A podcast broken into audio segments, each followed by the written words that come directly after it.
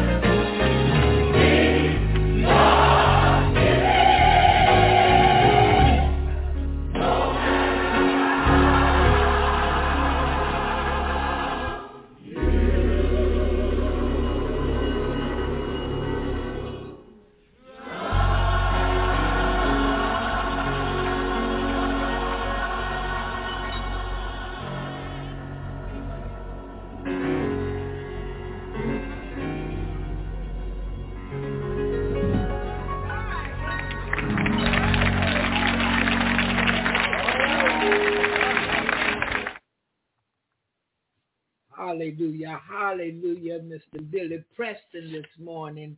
And you can't be God given no matter how you try. Because the more you give, the more he'll give to you. We just have to keep trusting him and keep going, you know, keep believing and just keep going and doing what we know is right. The things that we know pleases him and the things that he accepts. Yeah. And another thing we must do is we must learn to accept what God allows. We're better off anyway. Good morning, CR. God bless you. Yeah, we're better off if we can only accept what God allows. Yeah, I'm thankful unto him this morning. I give him glory. I give him the honor. And I give him the praise because without him, I can do absolutely nothing. So it's best I accept what God allows. Well, Barbara, what is he allowing? Sometimes he allows uh, the bad to come with the good. Yeah, many times the bad will come before the good. But we know that all things work together for our good. It must. And you know why it must work together for our good? Because he said so. Yeah, he said it would work together for our good. And if he said it, it must come to pass.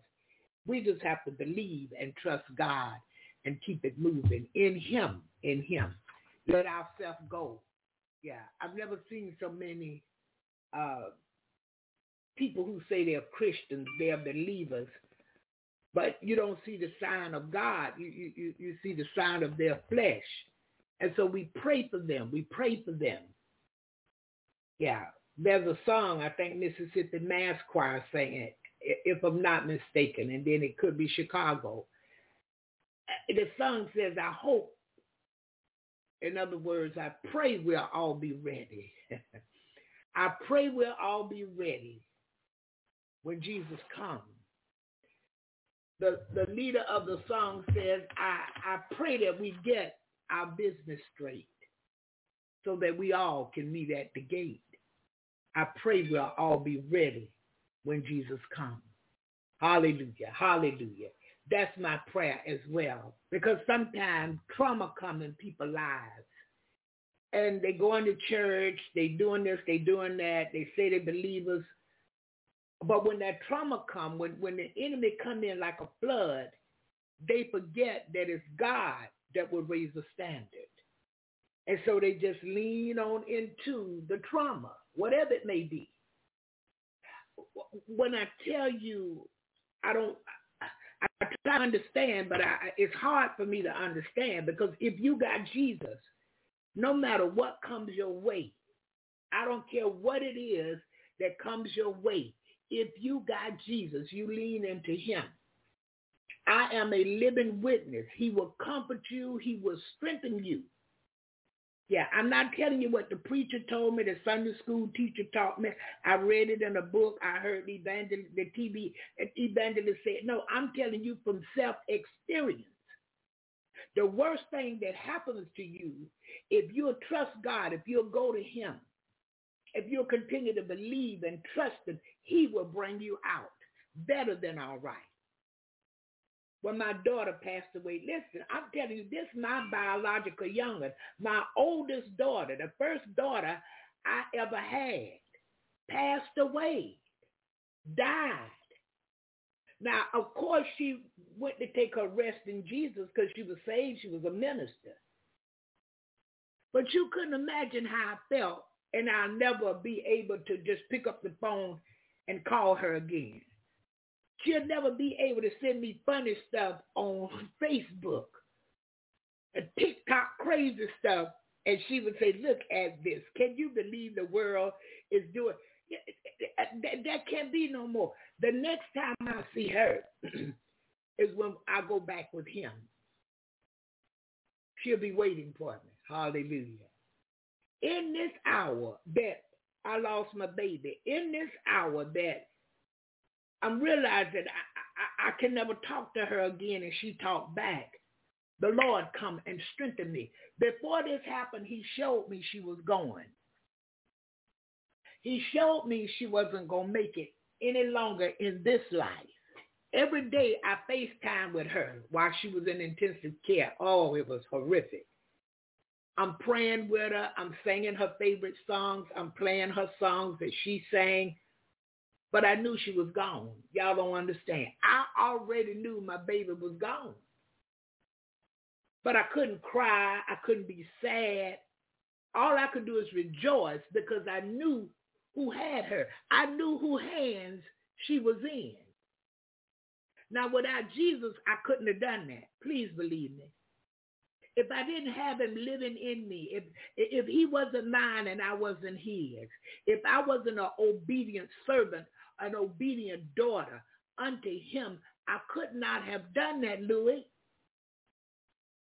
I would have fell apart, Louis. My oldest daughter, you got to know me. You got to know her. We, we, we had a strange relationship. yeah. She would, you know, text me or she would um, send me a message on Facebook and she would say, good morning, pig toe. oh, yeah. Oh, it would just tickle me all in my foot. Some days she would write and say, pig feet, are you up?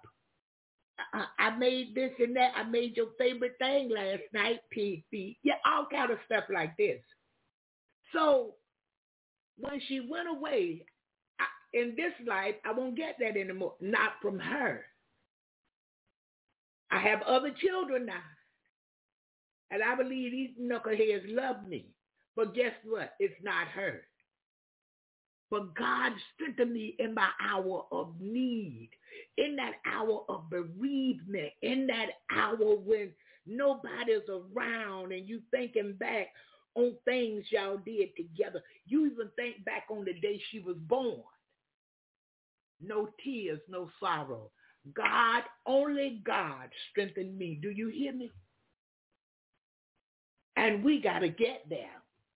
We must allow him to be the God of our lives. Jesus must be the Lord of your life. Because if not, you won't make it. There's a way that seems right to a man, but the end thereof is destruction. Yeah. We grieve. Yeah, as Christians, we're going to grieve. We're going to be sorry for. We're going to be sad. We're going to miss them. But God strengthen us. We're not like the world. We don't fall apart. Ten years from now, I'm not still crying over the loss of my daughter. September will be one year. She's been gone. I'm not still up in the air, you know, about she's gone. I can function. I can think about her and tell God thank you because I know she's in his arms. But I think many times parents don't know where their children went because they saw the life that their children was living.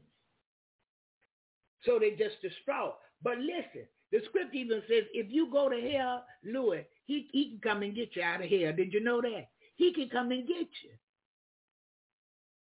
So my prayer, if I didn't know where my child went or my loved one went, I would be asking God, God, would you please go get him? I'm your servant. I obey you to the best of my ability. Lord, this is my family member. This is my seed. This is my child. This is my... Lord, please go get them. And give them another chance. You know why I'm saying this? Do anybody remember Lazarus was dead? What was it, four days?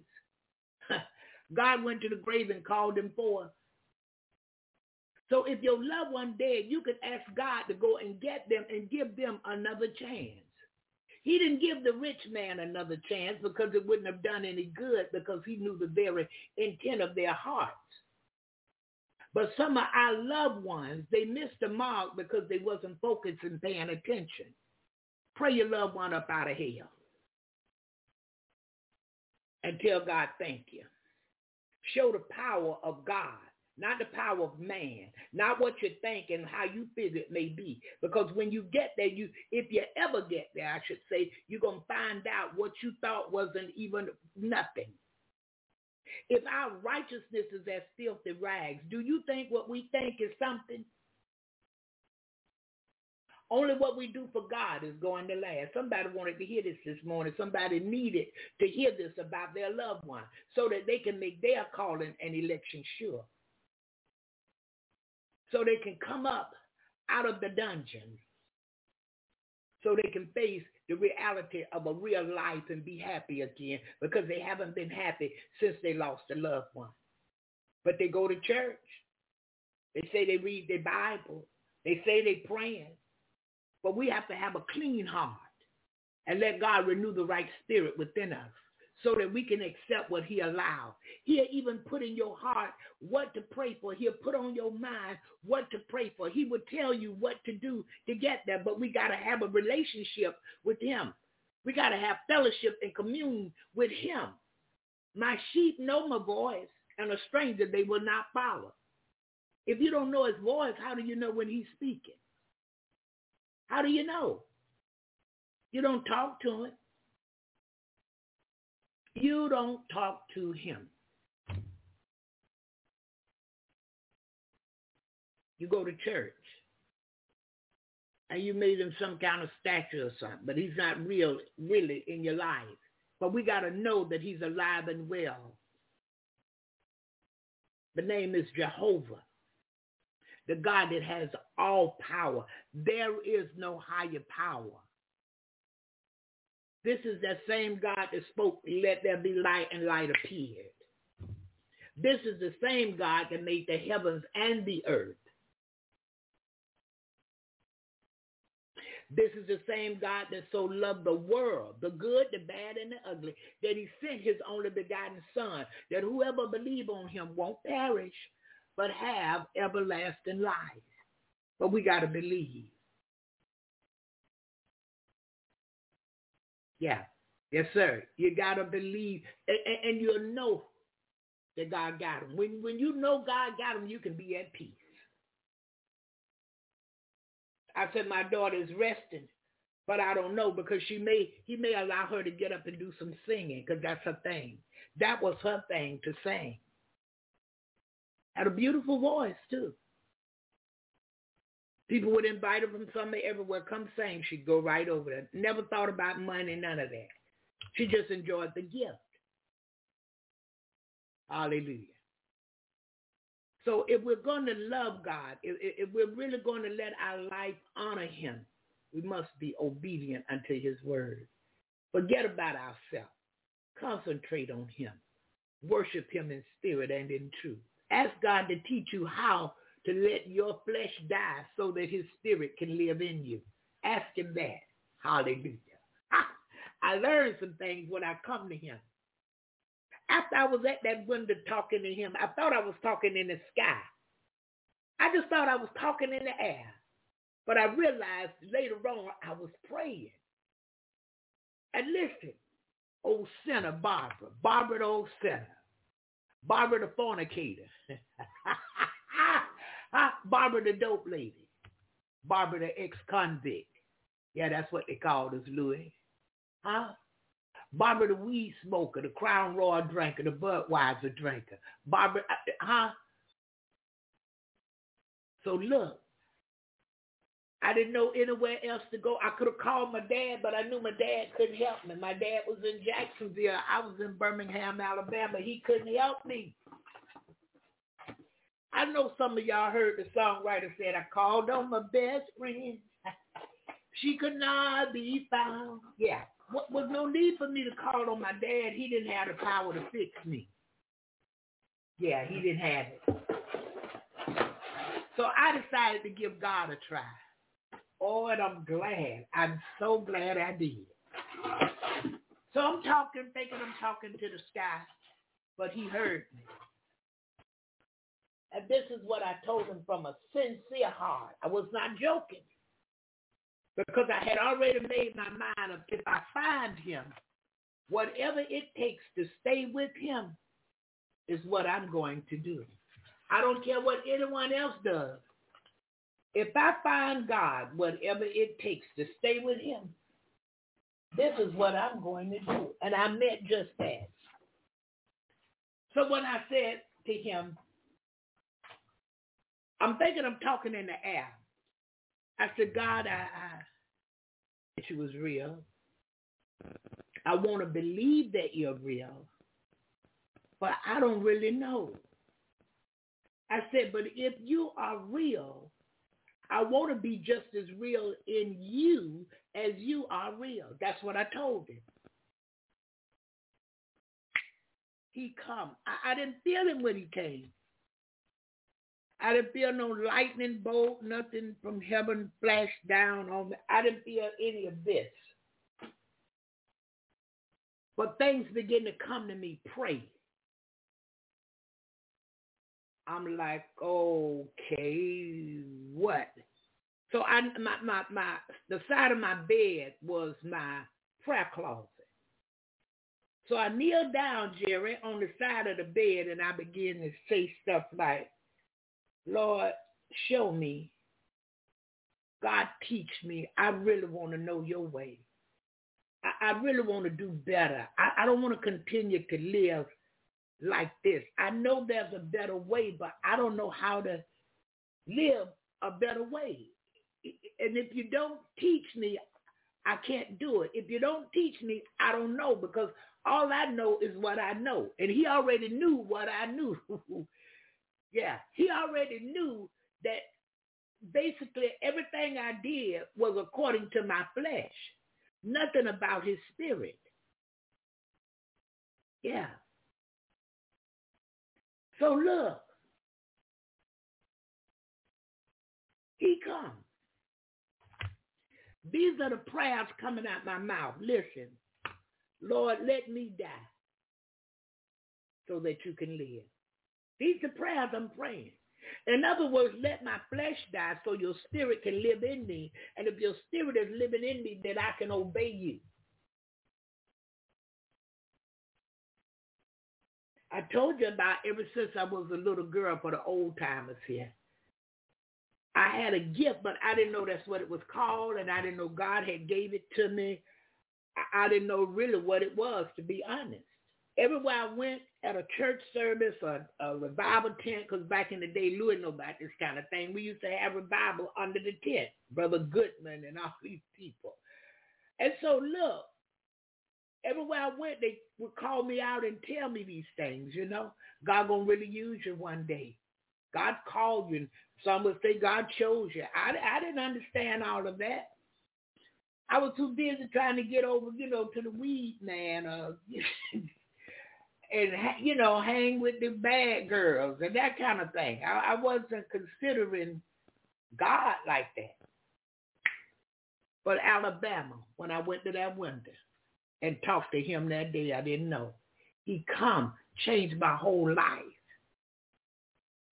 Changed my entire life. The way I think, uh, the way I, I, I, my actions, everything, what I used to like, I didn't care for it anymore. It was like, oof, it would breathe. Uh, oh, I didn't want it no more. I used to enjoy clubbing. Uh-huh. I used to enjoy going in, you know, having the drink set up to the table and dancing and talking and meeting guys. And yeah, I used to enjoy all of that. I would dance all night long. Every man came and held his hand out to me to dance. I got up and I danced. I, I, I used to love money. The scripture said, for the love of money is the root of all evil. Because if you love it, there's nothing too slimy and low down and dirty for you to do to get money. All of that changed.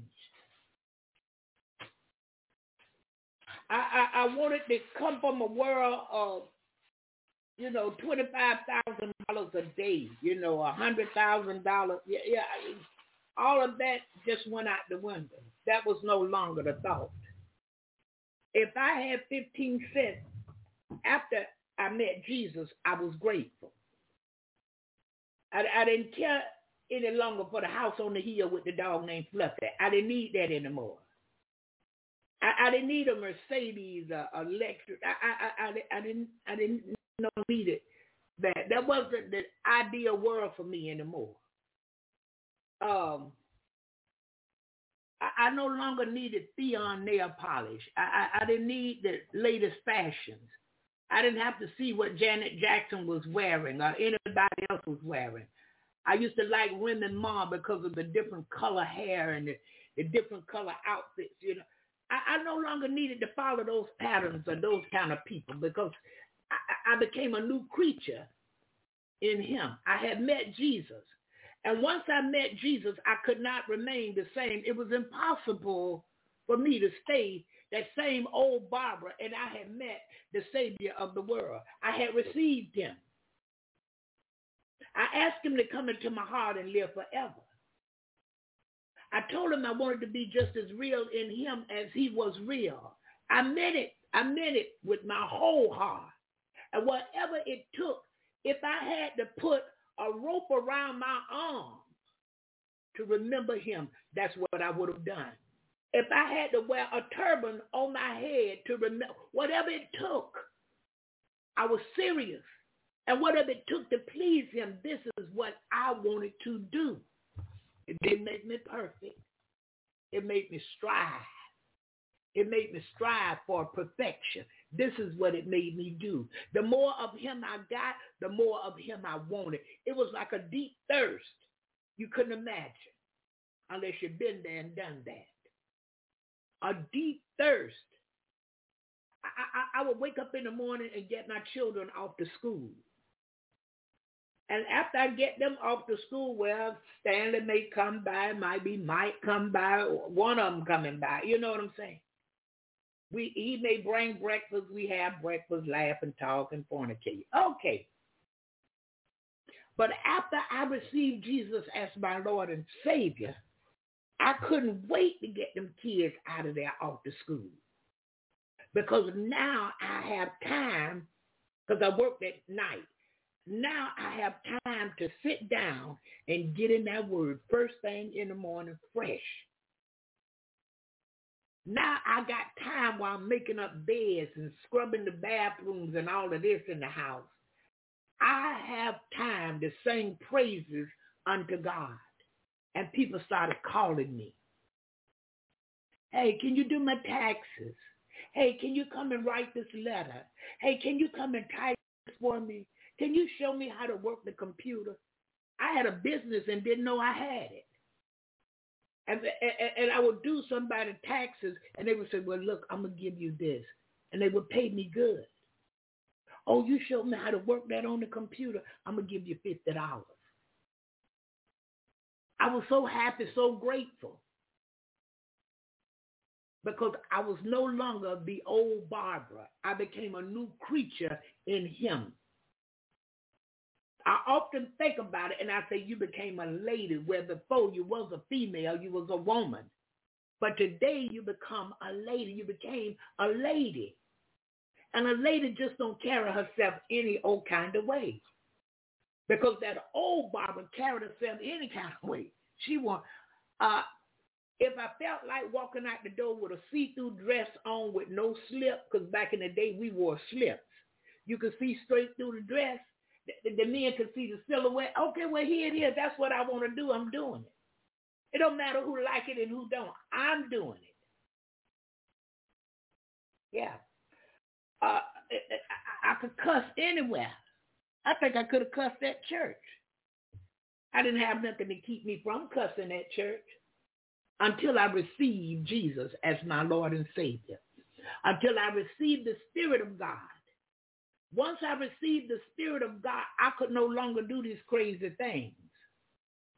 Shame come in. You don't want to disappoint God with your behavior and look what he's done for you. I often remember that he, hey, glory, that he suffered for me. He didn't have to do it, but he did. He suffered for me. He went out to the garden and he said, Lord, uh, pass this cup from me but not my will. Nevertheless, your will be done. And he went on and he did it for me. He suffered, he hung, he bled, he died. Went down in hell, conquered all and rose with all power. With Barbara in mind, with you in mind. So I don't, I, I, I didn't, I don't, I didn't want to do him any kind of way, and I still don't,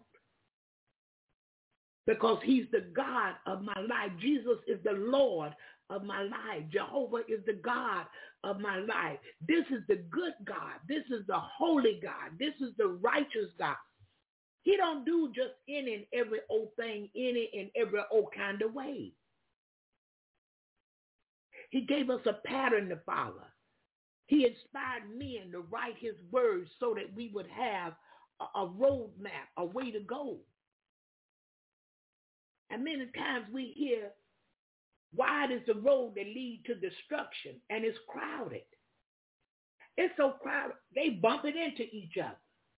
But narrow is the road that leads to him, and few there be. It's not crowded. It's not a whole lot.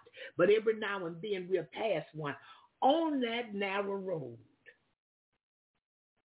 He didn't have to make the road so wide that leads to him because there wasn't going to be a lot of people that run to him. Not everybody is going to belong to him. Not everybody. I know it disturbed some people so bad that they family member God couldn't draw them. He wouldn't draw them. He didn't draw them. But guess what? He drew you. It's an individual walk with him.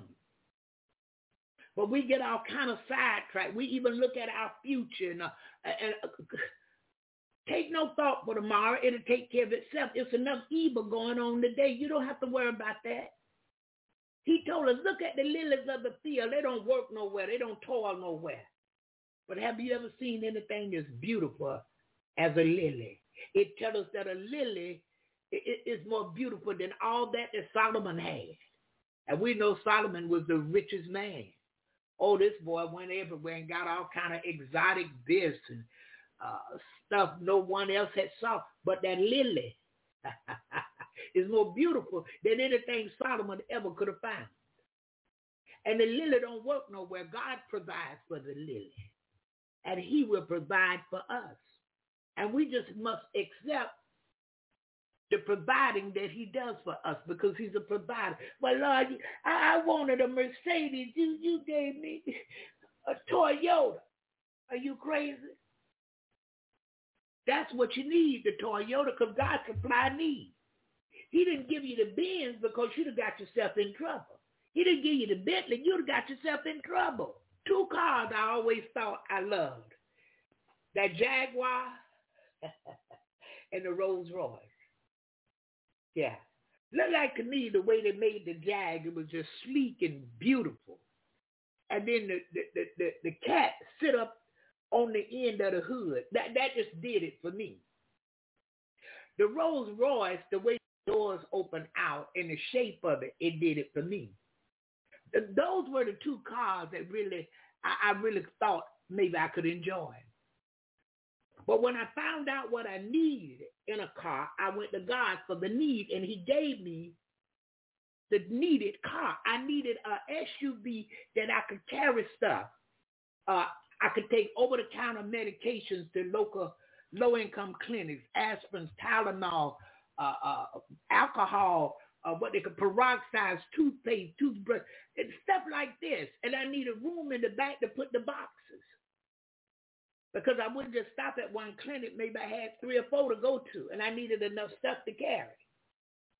So when I prayed and asked about the car, that's what he gave me. Hallelujah. Hallelujah. Not not the Bentley because it wouldn't worked for me. not the Jaguar. Wouldn't have been enough room. That wouldn't have worked for me. But that Toyota RAV4, whether it's a 2010 or 2015, it worked perfect. We have to accept what God allowed. It, it, it'll work better for us. And we got to stop looking at other people wanting what other people got. Go to the Lord for yourself for what you want. And tell him mainly about your needs. Because some things we think we want when we get them, we don't want them.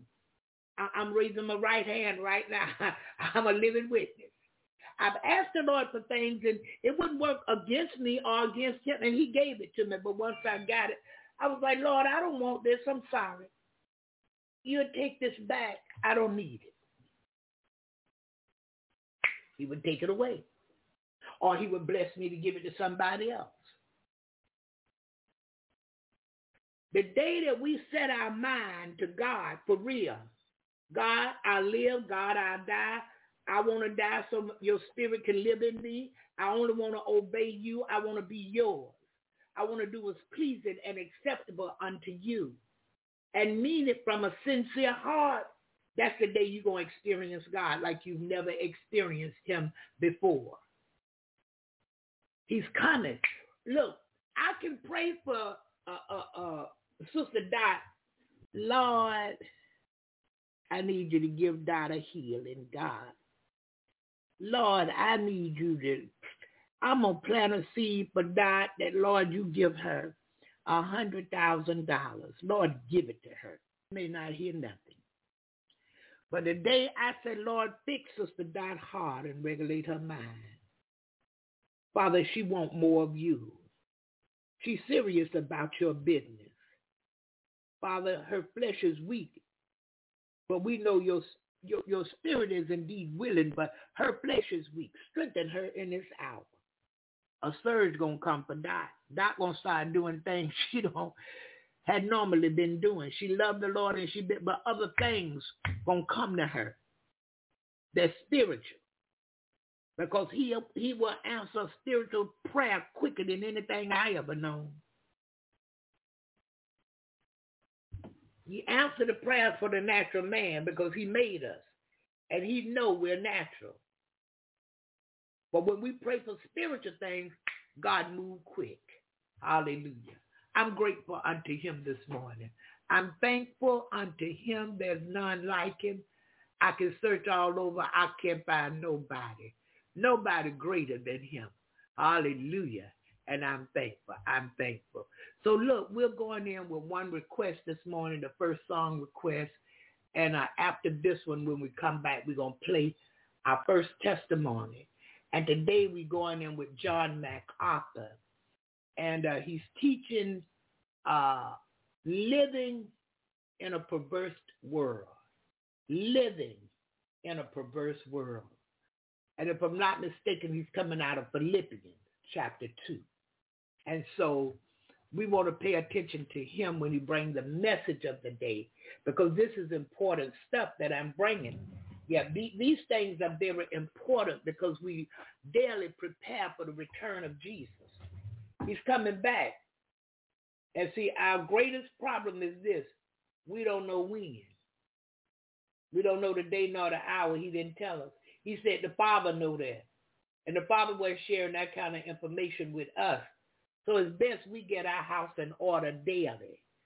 Daily we make our calling and election sure with him. It goes beyond just a little prayer and a little, you know, reading of a scripture. I have what they call morning devotion. And after that, I still got to have Jesus. So I still got to talk to him. And I'm going to tell you something, that y'all may think is strange. I go to bed at night praying thanking him for the day and what he did throughout the day, taking self-inventory. Did I hurt somebody's feelings? Did I gossip? Did I say something I shouldn't have said? You know, that kind of thing. And sometimes the Lord will just allow me to just go right on out to sleep. No more talking. Next morning, the same thing. But during the day, he won't be coming. During the day, because I got to come for you. I got to come for you. I got to come for him. I got to pray for her. I got for this child. I got to pray for that child. I see things on the internet. Man ought to always pray and not faint. Pray without ceasing. We always, if you retire, you always got a, a, a time when you can pray. Unless you've committed yourself back to something. But there are always things to pray for. I, I really, I've been more involved with people in the last few months.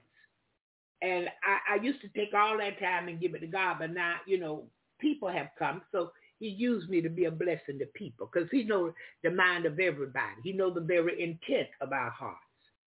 Yeah.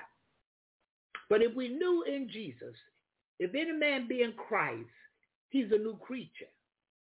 Old things passed away, and behold, all things have become new. Listen, this is if you met him. I don't know anyone who ever really met Jesus and remained the same. Even Zacchaeus up in that tree. Remember him? He was too short. Everybody getting a chance to see him and Zacchaeus said, hold up one minute. I'm going to climb this tree. I'm going to get me some Jesus. I'm going to get to see him. Invited him to dinner. See, because God know who's seeking him. God know who, hey, glory to his majesty.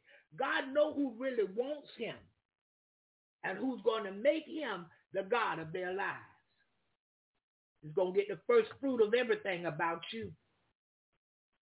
He already know. He already know. Hallelujah. Hallelujah. Thank you, Jesus. I'm grateful. Uh, Sister Jerry, last night we had some severe weather over here. I don't know if y'all got it. Ocala got it. So I, I, I assume it was throughout Florida. And uh, Brother Louis told me that over in Kentucky is flooding and 30 people dead and hundreds still missing. So we want to pray for the flooding and pray for the missing people that they're found alive and not dead. So intercessors, I need y'all praying for this with me if you would. Hallelujah. Brother Lewis say they, um, I think they took the stitches out of Sherry's on the other day. And he said she's doing okay. So we thank God for that because we've been praying that Sherry will heal and heal properly this time and that everything goes well for her. Hallelujah. God is faithful. God is faithful. And so we thank, for the least little thing, we thank him. He's worthy because he don't have to do it. Oh, yet I believe he did. Hallelujah. Hallelujah. So let's go to this one, and then we're coming back with the first testimony of the morning.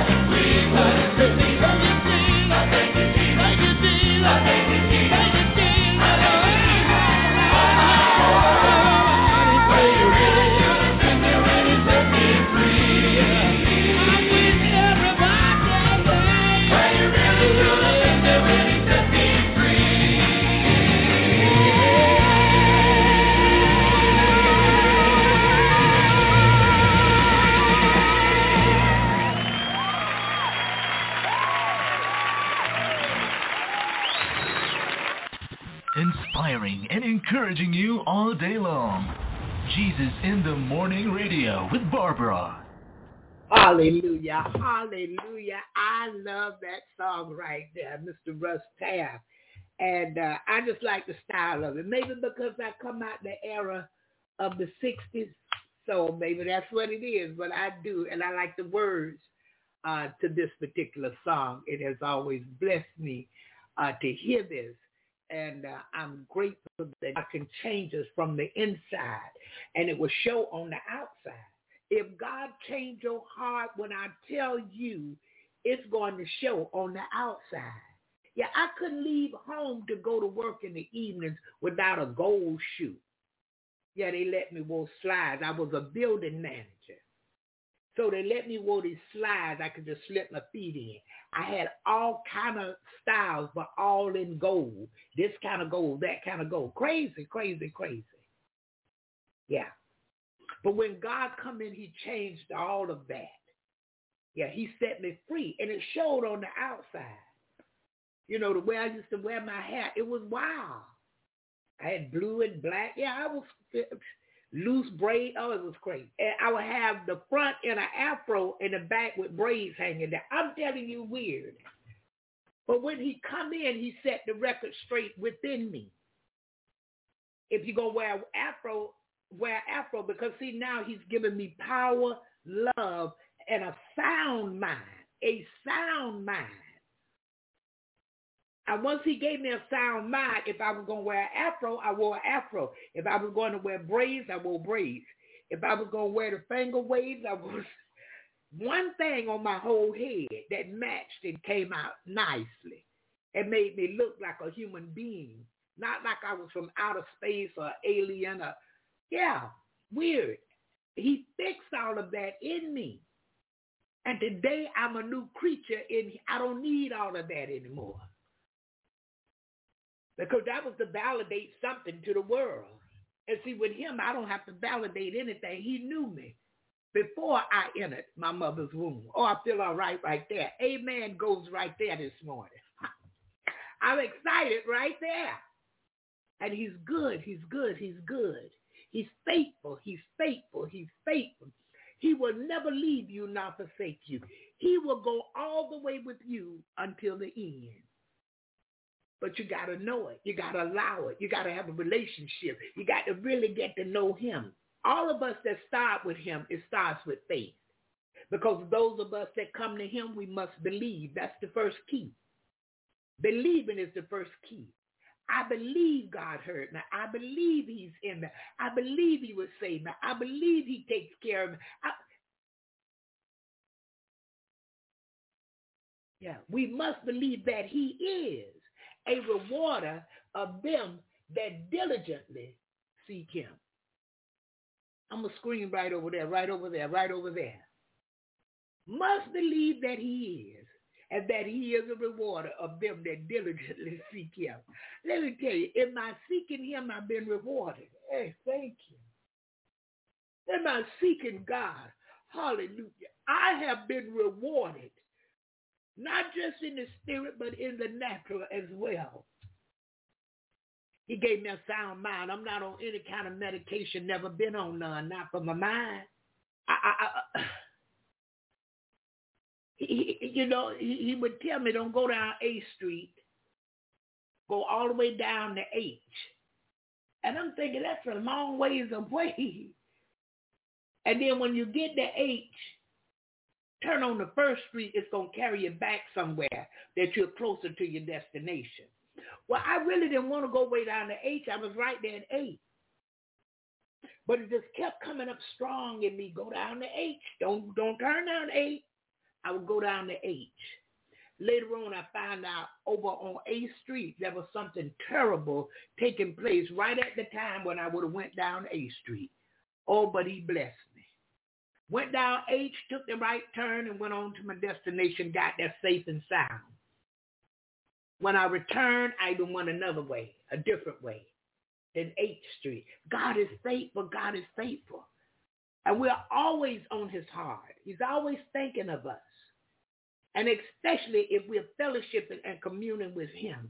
Because if his sheep know his voice, and a stranger they will not follow. That means his sheep has been communicated and, and fellowshipping with him. Now look, if Thelma come this morning and she say, good morning, everybody,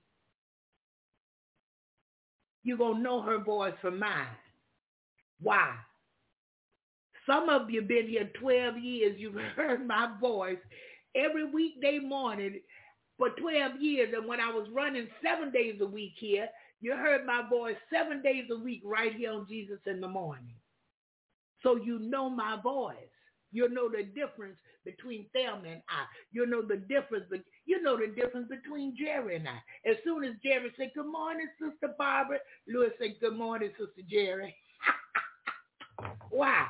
He know the difference in the voices. And we must know the difference too. But the only way we are going to know the difference, we must seek his face. Turn from our wicked ways. Oh, hallelujah. He's going to hear from heaven. Forgive our sins and heal our land. In the name of Jesus. Oh, we thank you today, Lord. We thank you. So look, we didn't pray. Did we pray, Brother Lewis? I don't remember praying. Yeah, I wanted Pastor to pray this morning, but I don't seem to find him. Maybe I moved him and don't know where I moved him to. But let's pray right quick. And then we're coming with the first testimony. Father God, in the name of Jesus, we thank you this day, Lord, already for all that has been said and done on your behalf. I thank you for my testimonies. I thank you that you've given me more than one. You've given me many. Daily you give me testimonies that I can testify unto your goodness daily. We thank you this morning for our testimony. Thank you for waking us up, closing our right minds. Father, we thank you for the use and activity of our limbs. We thank you for our life, our health, and our strength. We come before you this morning, bow down humbly, asking today that, Father, you will let this mind be in us. Hey, glory. That was also in your Son, Christ Jesus. We come this morning, Father, asking that you would use us. That God, daily you would use us. Give us a heart and a mind to fellowship and commune with you. Help us to talk to you about everything. Father, before we decide something, let us come to you and get your instructions before we make a move in the name of Jesus.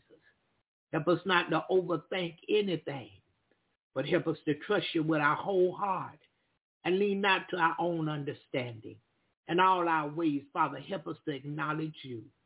You're going to direct our path. Help us not to be wise in our own eyes. Father, help us to fear you and depart from evil this day in the name of Jesus. Lead and guide us in the right path today for your name's sake.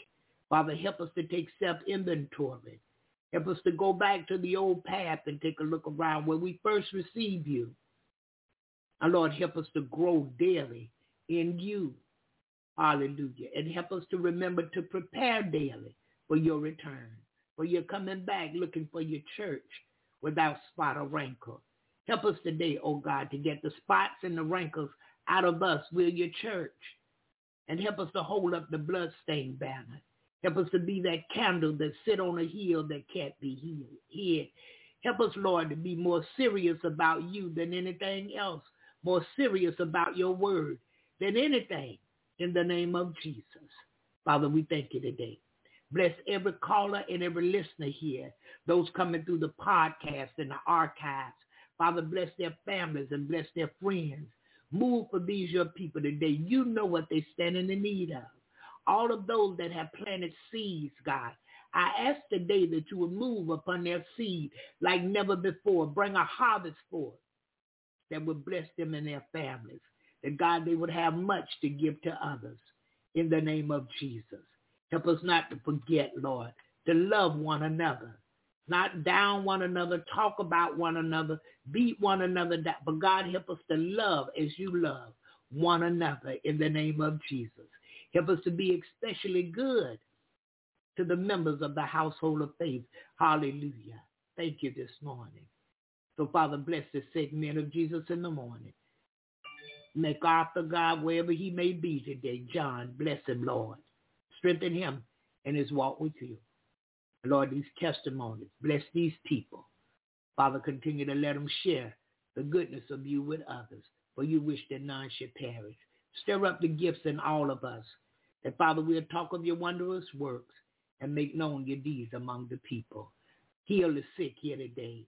Bless those that are in every branch of the military, those that are incarcerated, widowers, bereaved families, intercessory prayer people, preachers, Israel, Jerusalem, all our brothers and sisters overseas, America and the leadership of America. Have mercy this morning, O oh God. Let your grace and your mercy, most of all your love abound. We thank you this morning. We give you glory. We give you honor and praise. We appreciate you this morning. We love you, Father, but it was you who first loved us. We ask all of these things in Jesus' name. Amen and hallelujah. Thank you, Jesus. Thank you, Father. We thank you today. Hey, glory. Thank you. Thank you for hearing us. Thank you for answering. Father, we know that not in our time, but your time. We know that not our will, but your will must be done. And we thankful that you love us today. We thank you that you care for us. We thank you that you're forgiving, kind, and merciful. Oh, we thank you today. We thank you. Thank you for sending your son. Thank you for suffering for us. Oh, we thank you for all you've done, His Majesty. We bow down before you in humbleness this morning, for there's none like you. And we thank you today for your word. Oh, your word is a lamp unto our feet. Father, it's a light unto our path. Forever, oh God, that word is settled already. Hallelujah in heaven. And we thank you this morning. We thank you. We thank you. There's none like you. Oh, we thank you today. Mm. Hallelujah. Thank you, Jesus. Thank you, Lord. Thank you. We give you glory. Hallelujah. There's none like him. I could just get lost in the praise you hear me today. Hallelujah. He's good to us, good for us. Hallelujah. We're going to the next testimony here. I'm going to just share, you know, over these next 20 minutes uh, about my story and my journey uh, to what's happened, you know, from the beginning to, to now. Now, I grew up in, in the United States of America in a Hindu Punjabi family. Now, uh, I've got one uh, fellow Punjabi brother over here. I don't know how many other Punjabis there are here. Uh, but growing up in, in that family, uh, I, I was actually quite strong in my Hindu faith, almost more so than my parents. Uh, they were more nominal with the faith, but I was always the one that wanted to, to go to the temples, to, to do the pujas in our homes. I was so committed to the faith to the point that I got Om tattooed on, onto my shoulder, which if any of you want to see it after the event, by all means, you can come and talk to me about it. Uh, but I, I was very committed to the faith. Now, about when I was about 14 or 15 years old, there was something happening in India, and I don't know if uh, many of you remember this, but there was this huge thing happening where Ganesh was drinking milk from spoons. And people were claiming that, that Ganesh was blessing people. So I got a call from, uh, or my mother got a call from our Masis in Mumbai, and, and, of course she and I got very excited. So we went to our, our mandap, we went to, to do our, our puja and do all the different rituals, and, and my, we were just super excited to, to go through this process. So my mother puts milk onto the spoon, and we both, you know, get ready for this. We close our eyes, and we lift the spoon up to the Ganesh statue, and we just waited, and we waited, and we waited. And then we opened our eyes, and the milk was still in the spoon. So she puts the spoon down. She looks at me and she says, uh, Beta, looks like the gods aren't going to bless us right now. I went to school that day, angry, frustrated, and sad. And I start to ask questions in my mind. Why, why not? What, what is wrong with me? What did I do wrong? What didn't I do right? Why are the gods not going to bless us right now? So on that day, I made a decision. Now there might be a God, there might be gods, there might be some sort of supreme being out there. You know, I still believe that, but for me right now, it's irrelevant. It's not that important to me right now. So, in high school, I set a new goal for myself. My new goal was to become popular in school. And there were two ways to do that. One was to party hard, get into drinking, get into drugs, get into all those types of things. So that was one way to get popular. The second way was to become a top athlete in the school. I decided to pursue both. I partied hard. I was one of the biggest party animals in the school. I would dance and become the center of attention, break dance, all these different things. And I also became one, became one of the top athletes in soccer in my school. So this led me to become one of the popular guys in my school. So then later, into, went into university. And then I wanted to become popular in, in college. And of course, what did I do then? I actually joined what's known as a fraternity. It's like a, it's like a, a society, like a brotherhood. And what do, the, what do these people do? Well, they party. And I was actually sick of the partying. I didn't want to do that anymore. But I, you know, in order to be popular on campus, I've got to do this. So I did it, and I became popular uh, at my college campus. But I started to get really bored of this. I started to get really bored of the same old partying, the same old conversations. So I decided I'm going to set a new goal for myself. This time, I want to be successful. I want to make a lot of money. I want to be a business person. That was the new goal I was going to set out for. And, we all want that to some degree, right? We want success in our life. Now, it was around this time that I met my future wife. Now, my wife is the daughter of a pastor. I didn't even know what pastor was. When I heard pastor, I thought she was saying pastor like a, like a, like a sheep herder or something. I was, wasn't quite clear on that. But she was a pastor's daughter. Now, she grew up under very challenging circumstances. So she actually kind of went away from the faith to a large extent. She didn't want to have anything to do with the faith. She also wanted to pursue success. So she and I get together, and to seal her fate in this success-driven mindset, she marries the Hindu. So we get married, and we start launching different companies together. Now, in the beginning, we had you know some failures, but by the time I was 22, we launched our first successful multi-million dollar internet company. And a couple in their early 20s, what do you expect them to do when they suddenly, you know, achieve success and an abundance of resources? Well, we bought everything we could possibly have ever dreamt of. I started buying fancy sports cars. I started buying jet boats. I started buying different real estate properties. I started buying all kinds of different things. But didn't stop there. I started to show it off to everybody. I started to show it off to my friends, to my family members, to, to the neighbors in our community. I was showing it off to everybody, and very quickly, we became the center of attention. Everyone in our community, everyone in our circles started to look up to us. People twice my age started to look up to me. And once again, I, fe- I, I felt like I made it. I did it. I achieved the goal I set out to achieve. But then, I needed a new goal. See, I, I found myself constantly pursuing these different goals. I constantly took the goal marker and started shifting it around. I realized I kept pursuing this because I was never actually satisfied. There was this hunger, this longing that was happening inside me. And I was trying to fill that hunger with my achievements, with my success, with my popularity. And ultimately, I was trying to achieve filling of this hunger with my performance. But every single time, I was left dissatisfied. I was left unfulfilled. And look, we all go through some form of this. You know, every time we, we, we hit the goal, every time we reach that, that, that, that goal we're going for, we kind of are left with this, well, I don't know, I th- this isn't enough. I want, I want more than this. Or maybe, you know, you feel bored or restless or unfulfilled. Or you start to question and think, well, there's got to be more to life than this. There's got to be something more. I feel like something's missing. Now for me, every time I went through those moments, I went through what felt like depression or, or a, a strong sense of dissatisfaction or a strong sense of unfulfillment. You see, I realized that a performance-driven lifestyle was filled with exhaustion. It was filled with bitterness. It was filled with frustration and anger and jealousy and at times a ready to give up attitude. I realized that this performance-driven lifestyle was leading to a lifestyle of empty promises in my life. Now, it was around this time that my wife, in the community that we were living in, a woman, a, a neighbor, invited her to a Bible study. Well, she didn't really want to go, but eventually she, she decided, you know what, she's a friend. I don't, want, I, I don't want to offend her. I'll go. I'll go to the Bible study. And I said, yeah, sure, fine. Let's go for it. So she starts going to this Bible study.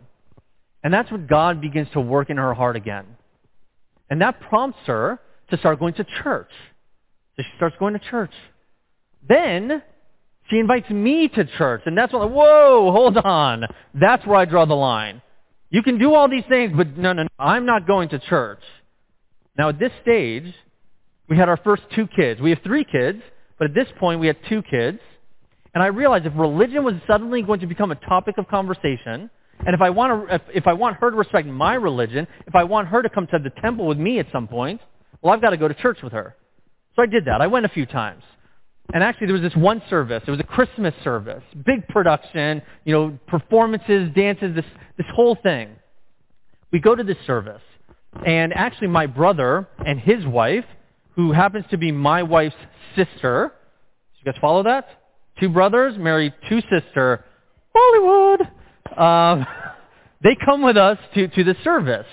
You know, the pastor preaches his message, and at the end of the message, he asks everyone to close their eyes bow their heads down, and for those of you who accept Jesus as your Lord and Savior, raise your hand high and pray this prayer with me. So of course, I kept my eyes open. I start scanning the room to see what suckers fell for this brainwash. And I look behind me, and I see my brother like this. Oh man, I was furious. I was so angry. I, it was as if he just cheated on his family. He cheated on his roots. He cheated on his religion. Like, how could he do this? So after the service, I didn't tell him how I felt, but after the service, I told my wife, I said, Sarah, if you want to do the Bible study thing and the church thing, by all means, go for it. Feel free. But for me, leave me out of it. I'm done. She said, okay. Think it's over, right? No. A few days go by. It's the middle of the night. She wakes up and she feels God is speaking to her. She feels God is telling her that a separation is occurring. That she's going in one direction and I'm going in another.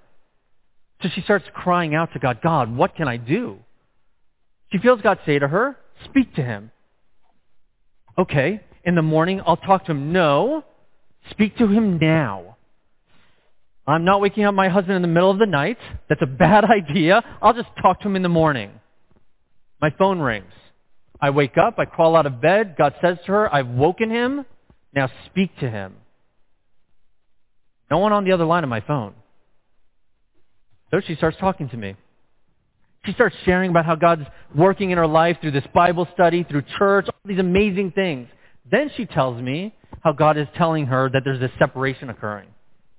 And I lost it. I started yelling at her. I got so angry with her. I just started saying all kinds of nasty things because I thought she was trying to manipulate me into jumping on board with this whole God thing. Otherwise, we're going to end up divorcing. That's not what she was saying, but it's how I was perceiving it. So I just kept yelling and saying all kinds of nasty things to her. And the last thing I said to her, if God is showing you all these things and telling you all these things, then why is he showing me nothing? I'm done with this conversation. I'm going back to bed. So I crawled back into bed, threw the blanket over me, you know, very angry, very heated. You know, I'm just like, oh, I can't believe this. And that's when it happened. That's when God began to reveal himself to me through visions. Now keep in mind, I was born and raised in the U.S. We are taught to question everything. We are cynical and skeptical about everything. But God is doing something that I just could not understand he just starts showing me things. And I won't get into all of the, the visions right now, but one of the last things that I saw was, was my hand reaching up and an old man's hand reaching down. And as the hands were coming closer and closer together, a gold chain appeared on his wrist. And that chain transferred from his wrist over to mine. And as it did, a gold cross appeared in the center. Now, after the visions were done, I looked up at my ceiling and we had a ceiling fan going as a noisemaker to help us sleep, not for temperature control. But my ears went deaf. I couldn't hear anything. And then I felt this very cool, clean, misty air just hover over me and exit to my left. And when it exited, my hearing came back, and I knew whatever just happened, it was finished. Now, while all that was going on, my wife had no idea. She just got yelled at by me. She's she's laying in bed crying and crying out to God and she's, she's asking God, God, there's got to be something we can do. My marriage can't end like this. God, there's got to be something we can do. I've got plans to, to do th- things for you, God. What can I do? And that's when God spoke to her and said, no, it's not just you. It's him. That's when God began to reveal to her how he's shifting my heart of stone and turning, softening it to flesh. And how he's drawing me to him. And how we'd be moving to India. So she was the first person to get the, the, the insight that we're going to be moving to India. She's not Indian. She's never been to India. So that was a big shock for her. Anyways, fast forward, next few days, we don't really talk. You know, I, I kind of just, you know, I'm, I'm a little freaked out by what happened. And I'm trying to think this through. But eventually I share what happened with her. And this propels me on a journey to figure out for myself what's going on. Who is this God that's talking to me? This is, this is not something I've ever experienced before, but, but, but, I, but I believe what it, whatever is happening is real. It's happening. It's, it, it's clearly something of a supernatural. So what is it? Who is it? I started diving deeper into Hinduism, studying the different Vedic scriptures. I started diving into the Quran because really, I want to disprove my wife. I didn't want her to be right. I was trying to disprove that this had anything to do with the, with, with, with the God that she talks about. I was trying to disprove this had anything to do with Jesus, the Bible, or Christianity.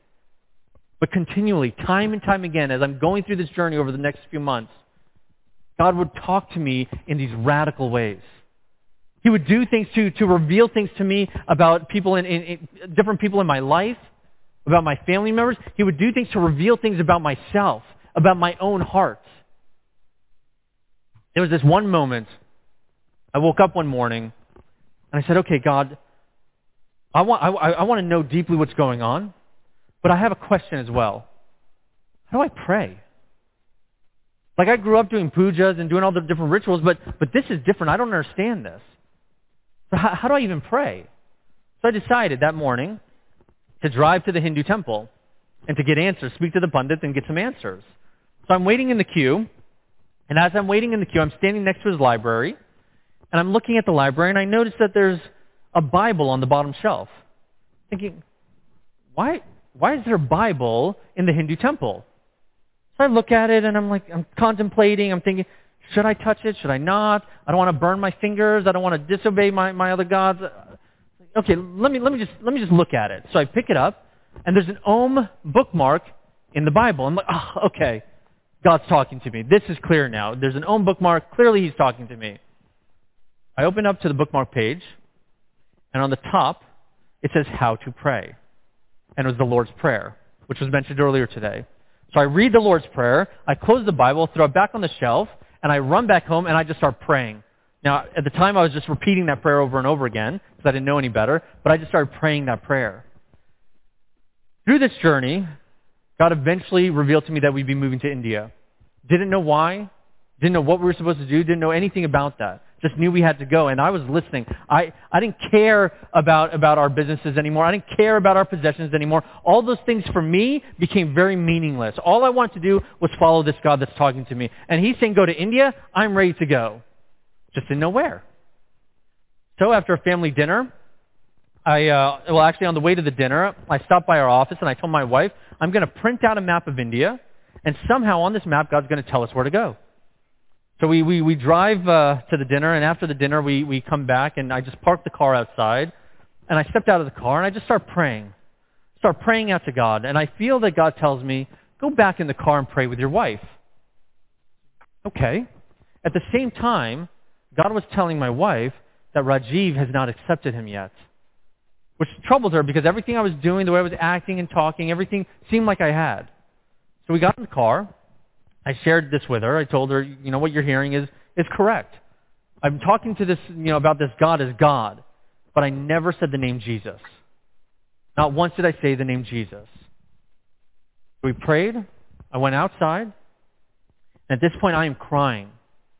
I, I, I'm just in this desperate emotional state. I'm crying out to God, and I'm saying, God, what is it you want me to do? Where do you want me to go? Just give me some clarity in this.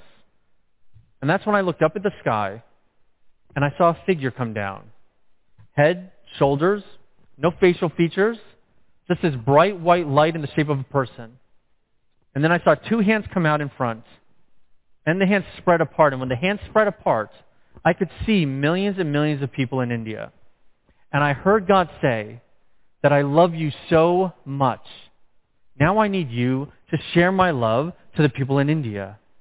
I need you to proclaim the gospel to the people in India. When I heard that, and when I saw that, I realized that this God who's speaking to me, it is in fact Jesus. He is the God, the one and only God, and he's my God. And he loves me, even though I spent my life rejecting him. Even though, even in those, those short few months, while he was speaking to me, I was trying to reject him. But he loves me, and he loves you, and he wants others to know the truth of what the gospel is. Which is this, that we, while, we, while God designed us and ideated us in our mind, in his mind, that he has created us in his image. So in a sense, we are good in that way. But we also inherit sin. We also inherit guilt and shame and condemnation. We also inherit corruption. Every good thing we do, everything has been tainted by sin. And we need rescuing. I needed rescuing. He revealed to me the issues of my own heart. Why I was pursuing success, why I was pursuing popularity, why I was pursuing all those things is because I wanted people to worship me. I, want, I wanted the glory. But when I see that God is, is a God who's personal, a God who communicates, I realized how small I was. Yet at the same time, how special I was in his eyes. So special that he would send his son Jesus to die on my behalf and be raised again so that I could actually have a new, renewed, transformed life. You see, as I look back at my life, I realize that all those pursuits, like I said, were to, were, was my way for others to worship me, to elevate myself. But today, all I want to do is elevate Jesus in the eyes of people. All I want to do is help others see that the, the thing we, we long for, the thing that, that we're hunting for, that we're searching for, that fills that void, is fulfilled in Jesus. Like I said earlier, li- living this performance-driven lifestyle, it led to a life of empty promises. But living a Christ-centered lifestyle leads to fulfilled promises. Living a Christ-centered lifestyle leads to a life of peace, power, and purpose.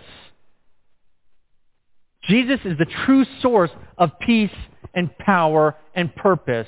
With Jesus, we have stability, knowing who we are, what we were made for, knowing that nothing can ever change the fact that, that, we, won't ever, that we will never, ever be separated from God, from now and forever. So we can have peace in that. We can have stability in that. And that brings about an energizing power in our life. Not the kind of worldly power that we try to search for through our success and achievements, but a godly power that, that, that inculcates everything in our entire being. And then from there, we get to live out our true purposes. The purposes that God designed us for in the first place. So I leave you with that. I leave you with the fact that my life was transformed from a performance-driven lifestyle to a Christ-centered lifestyle, leading me to live a life of peace, power, and purpose that can only come from the true creator and redeemer of the world, Jesus Christ. Thank you.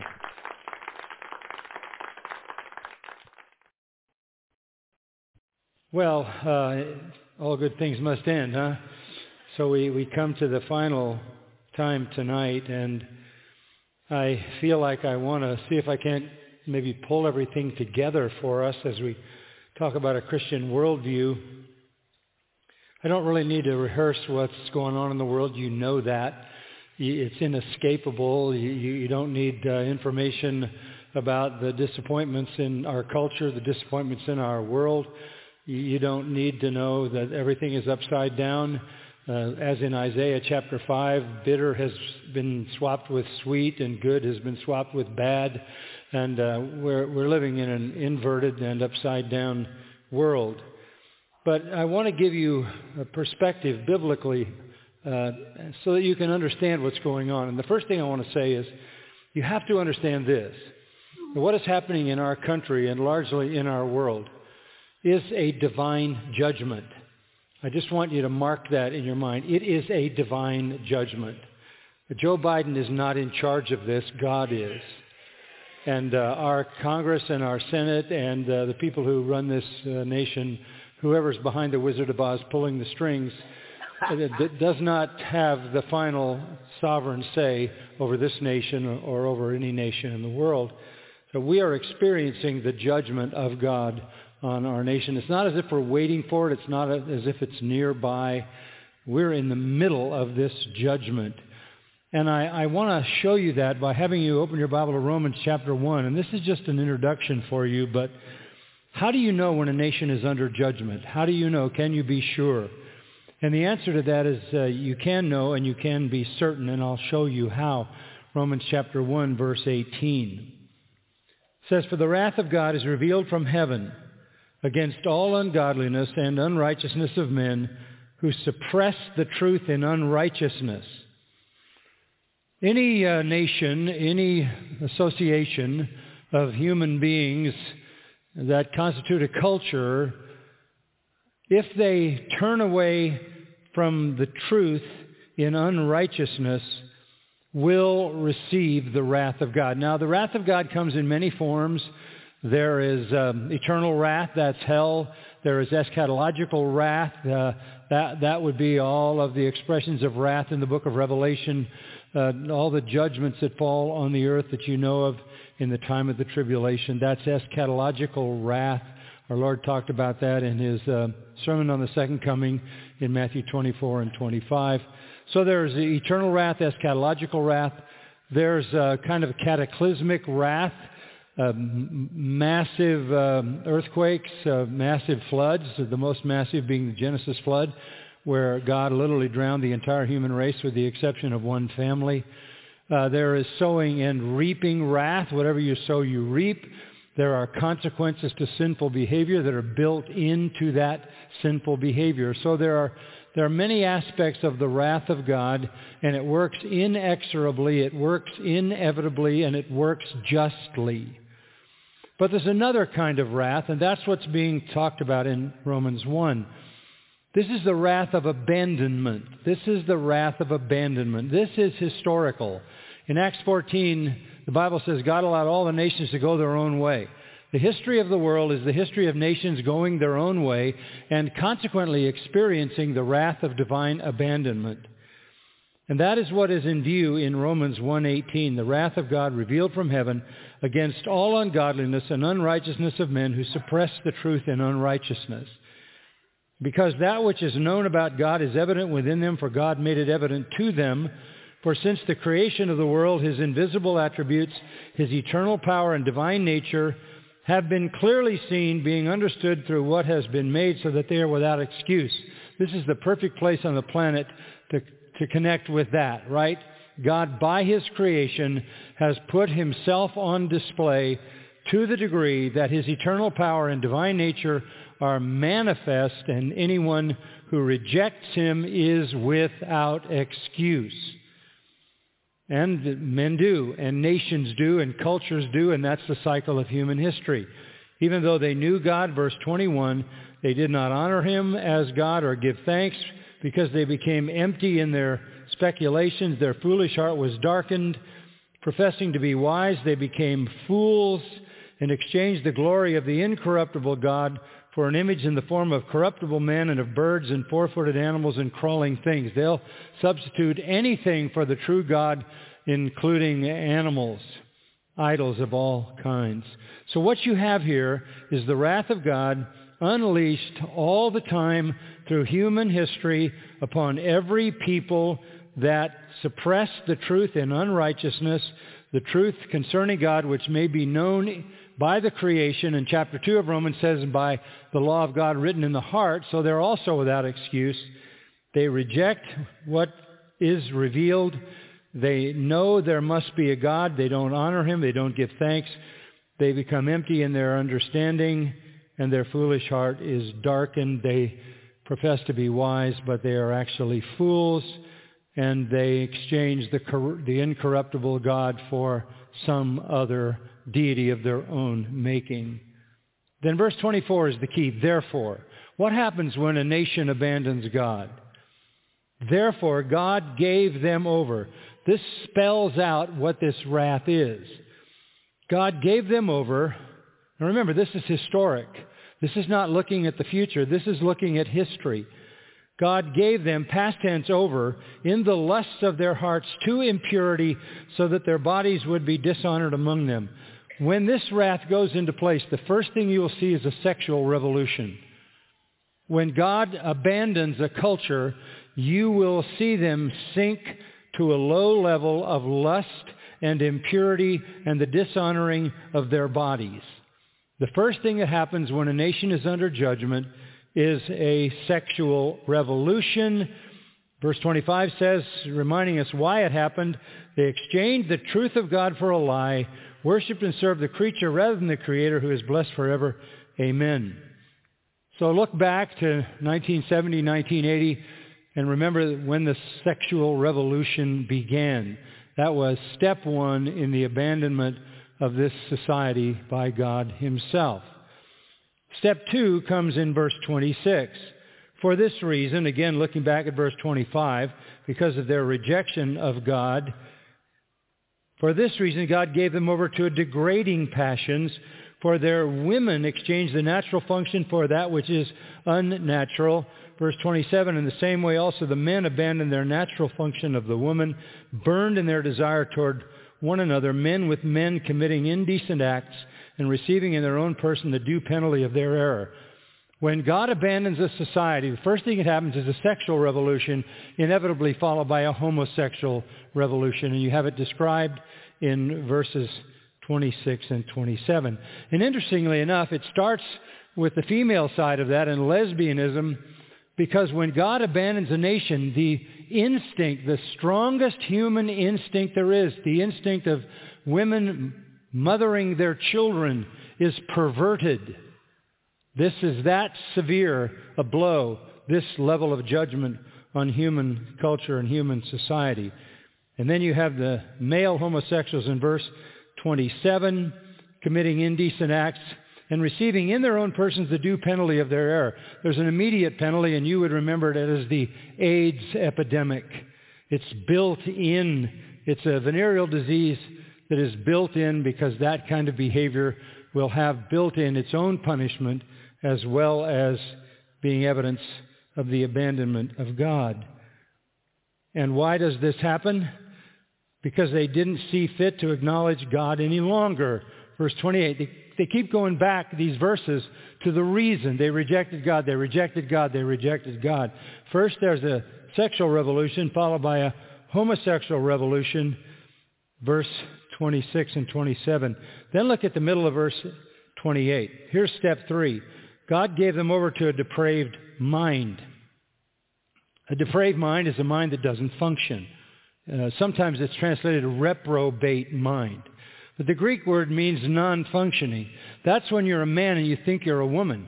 It's a kind of insanity. And, and it's an insanity that is such an insanity, it, it begs the issue of reason to even think people would do this. The reason people are doing it is because they are under divine judgment. God has let them have a reprobate mind. So when you see all of this transgender activity. And when you see them want to make laws to protect transgender identity, and you know it is absolute and total and utter insanity, you know we've reached the reprobate mind. People can't think reasonably, which means there's no way back to sanity. There's no way back. And because it is a divine judgment on them, God doesn't interrupt the course of their thinking down this path of sexual revolution, homosexual revolution, to the kind of insanity that we see with transgenderism. I used to wonder what in the world the reprobate mind could be, but we're living in the middle of it. It is insane, it is irrational, it is ridiculous, and yet it is so strongly in our culture that the society and its leaders are making laws to protect the people who are absolutely insane. That's the reprobate mind. So this is judgment. This is judgment. And out of that depraved mind, what are you going to get?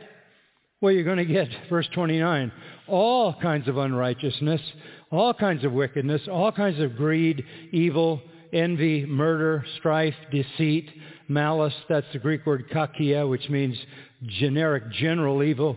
Gossips, slanderers, haters of God, insolent, arrogant, boastful, inventors of evil, disobedient to parents, without understanding, untrustworthy, unloving, and unmerciful. So what is that? That's what you see every day on the news. That's just the way people are. That's the way they live. And verse 32 says they know the ordinance of God. Look at our nation. There, there's not, there's not a, a, a dearth of reality or truth. This nation was really founded with the knowledge of the Word of God, the Bible. It's had it in its entire 200 plus years. They know the ordinance of God. They also know that in the ordinance of God, those who practice such things are worthy of death, but they not only do the same, but they give hearty approval to those who practice them. You have a president who is a Roman Catholic and who is advocating the insanity at the third level of divine judgment as if this is normal. What you see in our country is the unfolding of the judgment of God in Romans chapter 1. So mark it down. There is no group of senators or congressmen or anybody else who is going to reverse this. This is not reversible. This is divine judgment. Now, in the middle of that, you might be saying to yourself, um, I hope the Lord remembers his people in the midst of this. I hope he doesn't get so carried away with judgment that he misses us. And that reminds me of the end of the very last book in the Old Testament, the book of Malachi. This is a word of comfort. God is promising judgment from the prophet Malachi. And uh, in verse 16 of Malachi 3, we read this. Then those who feared the Lord spoke to one another. Here we are in the middle of this, talking to each other and saying, what's going to happen, what's going to happen in the future. And that was exactly what the people of Malachi's time were saying, what's going to happen? And the Lord gave attention and heard it. I love this. A book of remembrance was written before him for those who fear the Lord and who esteem his name. They will be mine, says the Lord of hosts, on the day that I prepare my own possession, and I will spare them as a man spares his own son who serves him. So you will again distinguish between the righteous and the wicked, between one who serves God and one who does not serve him. God has a book, and in that book are the people who belong to him. And none of them are going to get washed up in the judgment. This is important because we have to understand, people, that we are living in a Romans 1 world of judgment. This is how it is. But we are his. We are his own possession. For behold, the day is coming burning like a furnace, and all the arrogant and every evildoer will be chaff, and the day that is coming will set them ablaze. Now you're looking at eschatological judgment so that it will leave neither root or branch. But for you who fear my name, the Sun of Righteousness will rise with healing in its wings, and you will go forth and skip about like calves from the stall. You will tread down the wicked, for they will be ashes under the soles of your feet on the day which I am preparing, says the Lord of hosts. What day is that? The day that Christ returns to establish his kingdom. It will be a day of fire and judgment but the Lord knows those who are his. And we are safe because our names are written in his book. So, with that as an introduction to our thoughts, how are we to live in this world, knowing we are secure and knowing at the same time that we're living in a culture under judgment. To answer that question, I want you to look at Philippians chapter 2. Philippians chapter 2. And just a few verses to consider. I don't know how many we'll be able to cover tonight.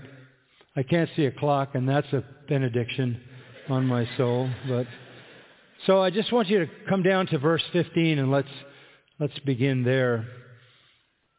Philippians chapter 2 says, So that you will prove yourselves to be blameless and innocent, children of God above reproach, in the midst of a crooked and perverse nation, among whom you appear as lights in the world, holding fast the word of life, so that in the day of Christ I will have reason to glory because I did not run in vain nor toil in vain.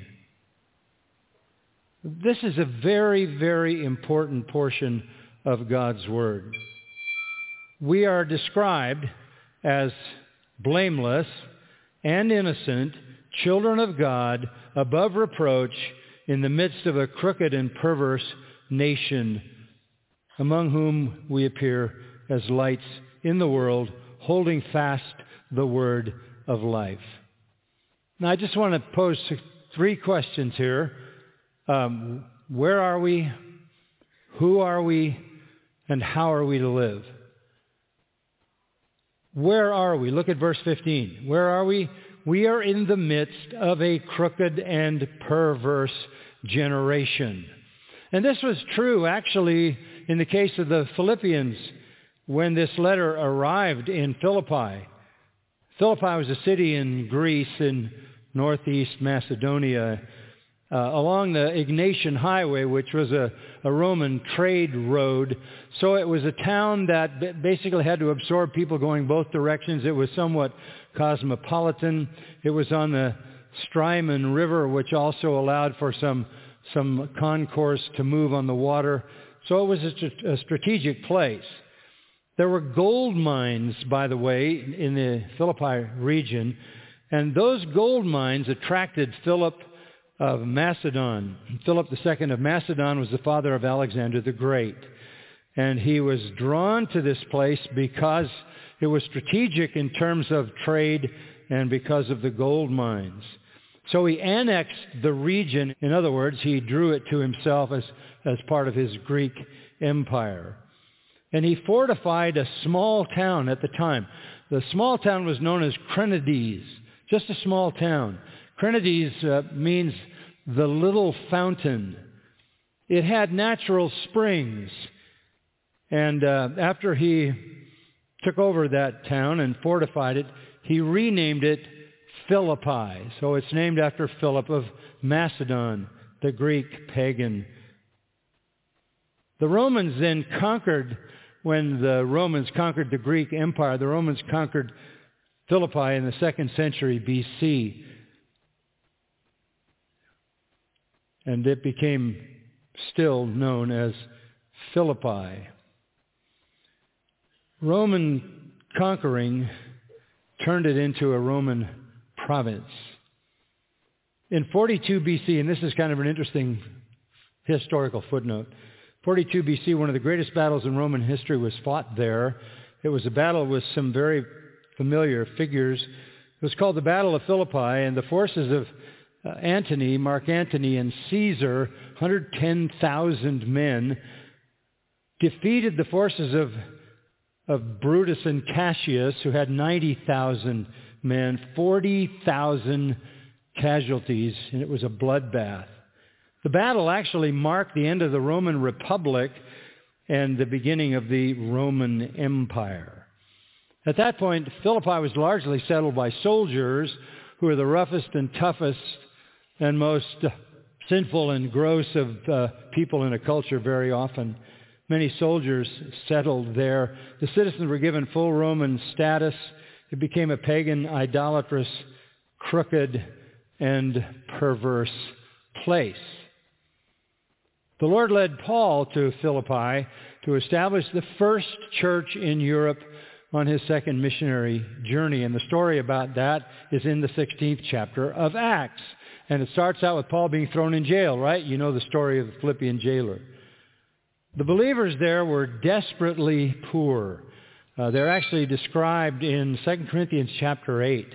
Uh, that's a familiar text, but I'll just give you a little bit of insight into the condition of the people in Philippi by uh, reading a few verses out of that eighth chapter. Now, brethren, we wish to make known to you the grace of God which has been given in the churches of Macedonia, that's where Philippi was, that in a great ordeal of affliction, their abundance of joy and their deep poverty overflowed in the wealth of their liberality. They were profoundly poor, even the believers, but at the same time they were extremely generous.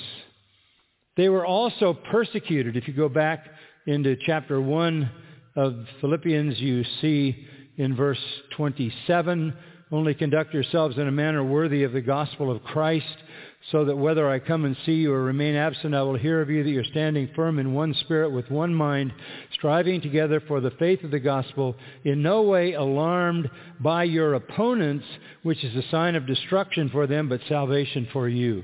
So that introduces us to the fact that they had strong opposition. Back chapter 3, verse 2 says they even had Jewish opposition from the dogs, the evil workers, and the false circumcision.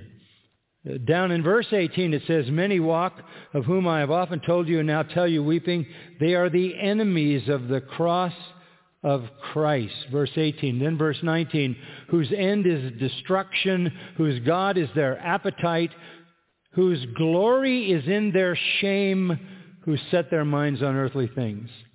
You know how base a society is when it's proud of what is the most shameful of its conduct. To boast about your shame.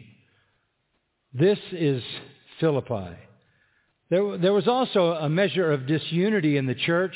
Chapter 4, Paul says, My beloved brethren, whom I long to see my joy and crown, in this way stand firm in the Lord, my beloved. I urge Euodia and I urge Syntyche to live in harmony in the Lord.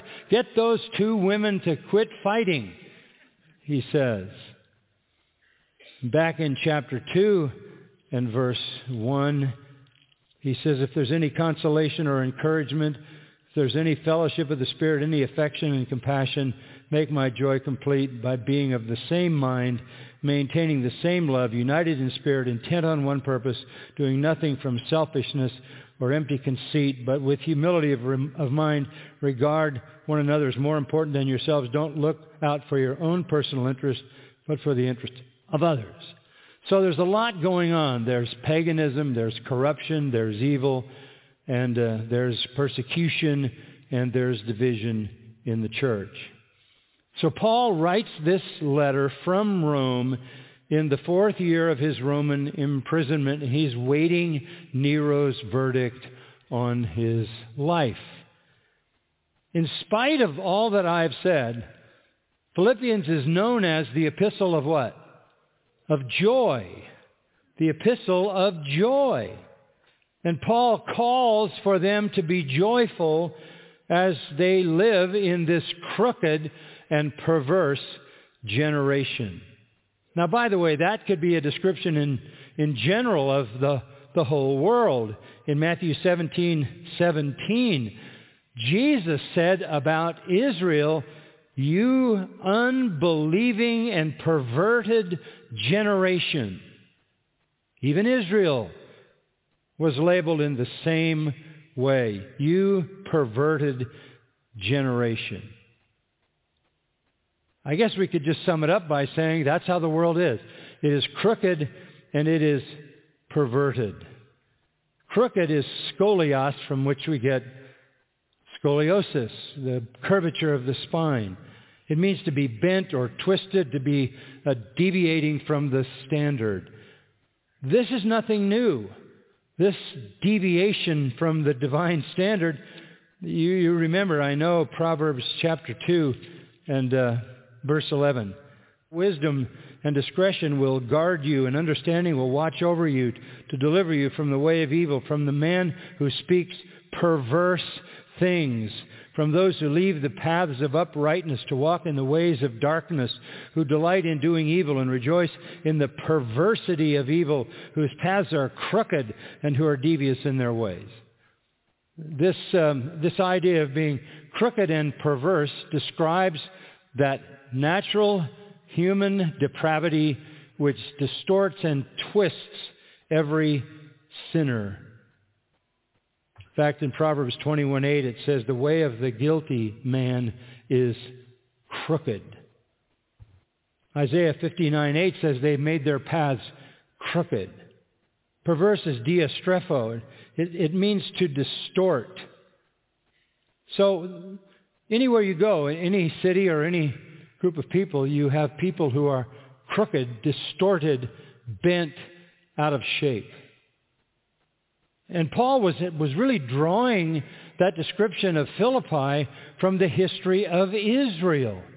And Jesus also reiterated it in, as I said, Matthew, and it also is repeated in the ninth chapter of Luke.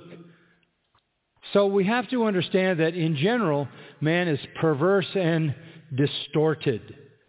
The term generation is the idea of a nation, those who are alike. The, uh, the similarity of people in a nation is not the color of their skin. It's not their mutual ethnic history. The similarity of people in any nation is that they are crooked and perverse. They're wicked. And you can go to Romans chapter 3. There's none righteous, no, not one. There's none that understands. There's none that seeks after God, and so forth. They all have the poison of asps under their lips. This is the world we live in. So the first question is, where are we? And the answer is, we are exactly where the Lord wants us. We're exactly where he wants us. We're in a crooked and perverse nation. And Beyond that, we're in a nation that is, according to Romans 1, under judgment, and it is manifestly obvious because we've progressed from a sexual revolution to a homosexual revolution to the insanity of a brain and mind that doesn't even think straight so that we protect people who don't even know what reality is. Did something go wrong? No. Everything is exactly the way it's supposed to be. This is how the world is supposed to be. This is how judgment works. And we're seeing it as clearly as we ever could have seen it. And we are exactly where God wants us to be. I know you feel like bailing out. I've had people say, well, I'm going to move to Canada. I just talked to a lady when I was getting a bite to eat earlier, and she said, all the Canadians are coming here. And I said, the Canadians are coming here? Yes, it's worse there. Well, where are you going to hide? What's next? Mexico? You are exactly where God wants you to be. This is where we belong. So, 1 Corinthians chapter 5, I, I'm not asking you to avoid the immoral people in the world. We're not supposed to run from them. Listen to verses 9 and 10 of 1 Corinthians 5. I wrote to you in my letter not to associate with immoral people. But I did not at all mean with the immoral people of this world, or with the covetous and swindlers or idolaters, for then you would have to go out of the world. No, actually I wrote to you not to associate with any so-called brother if he's an immoral person or covetous or idolater or reviler or drunkard or swindler. Not even to eat with such one. No, it's what we talked about in the Q&A in the last session. But no, you, you, you're not to leave the world. This, this is exactly where the Lord put you. So remind ourselves we're exactly where we should be. Everything is exactly the way the Bible describes it in a nation under judgment. So that's where we are. The second question is, who are we? And um, that answer is very explicit here as well. We are described in verse 15 as children of God above reproach in the midst of a crooked and perverse nation. And we also are described as lights in the world. So we are given two designations. First, we're children of God. This is a very, very clear separation from the crooked and perverse nation. And to see the, the real foundation of Paul's thinking there, you go back to the eighth chapter of John's Gospel, where our Lord makes that familiar distinction. Verse 42 of John 8, Jesus said to them, if God were your father, these are the Jewish leaders who are saying God is their father. He says, if God were your father, you would love me, for I proceeded forth and have come from God, for I have not even come on my own initiative, but he sent me. Why do you not understand what I'm saying? Is it because it is because you cannot hear my word? Why? You are of your father who? The devil. And you want to do the desires of your father. What do you expect people to do if they're the children of the devil? To behave in a devilish way. Everything is as you would expect it to be. He was a murderer. You say, why are they murdering babies? Because they're the children of the devil who was a murderer from the beginning. Why don't they ever tell the truth? Because they're children of the devil, and the devil doesn't stand in the truth because there's no truth in him. Whenever he speaks a lie, he speaks from his own nature. He's a liar and the father of lies. So you expected them to tell you the truth? You expected them to be the people of the truth? You expected them to be protectors of life? No, no. This culture under judgment uh, really doesn't care if babies are killed, doesn't care if old people die, it doesn't care if people are untreated uh, for a virus and die languishing without treatment because they simply reflect the nature of their father. You're not going to change that. You're just not going to change that. In fact, uh, when you do speak the truth, he says, because I speak the truth, you do not believe me. Did you understand that? Because I speak the truth, you do not believe me. Here's the issue. They have no capacity to believe the truth. They have no ability to believe the truth. They are blind by their own fallenness. They are double blind by Satan who has blinded the minds of those who do not believe, lest the light of the gospel should shine unto them. There are multiple layers of blindness. They cannot see. They cannot understand. That's Ephesians 4. Uh, they have no understanding. They are cut off from the life of God. They're defined by ignorance. They're defined by hard-heartedness. They're defined by unbelief.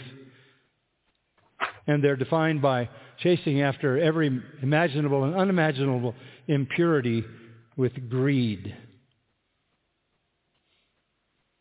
Verse 47, he says, He who is of God hears the words of God. For this reason you do not hear them because you're not of God. Do you understand why it's difficult to speak the truth to this generation? They don't have a capacity to understand it. Until they are regenerated, until they are brought from the darkness to light, until, they are delivered from the kingdom of darkness into the kingdom of God's dear Son, Colossians 1, they have no capacity for the truth, to even understand the truth at all. So this is the condition of the world that we're in.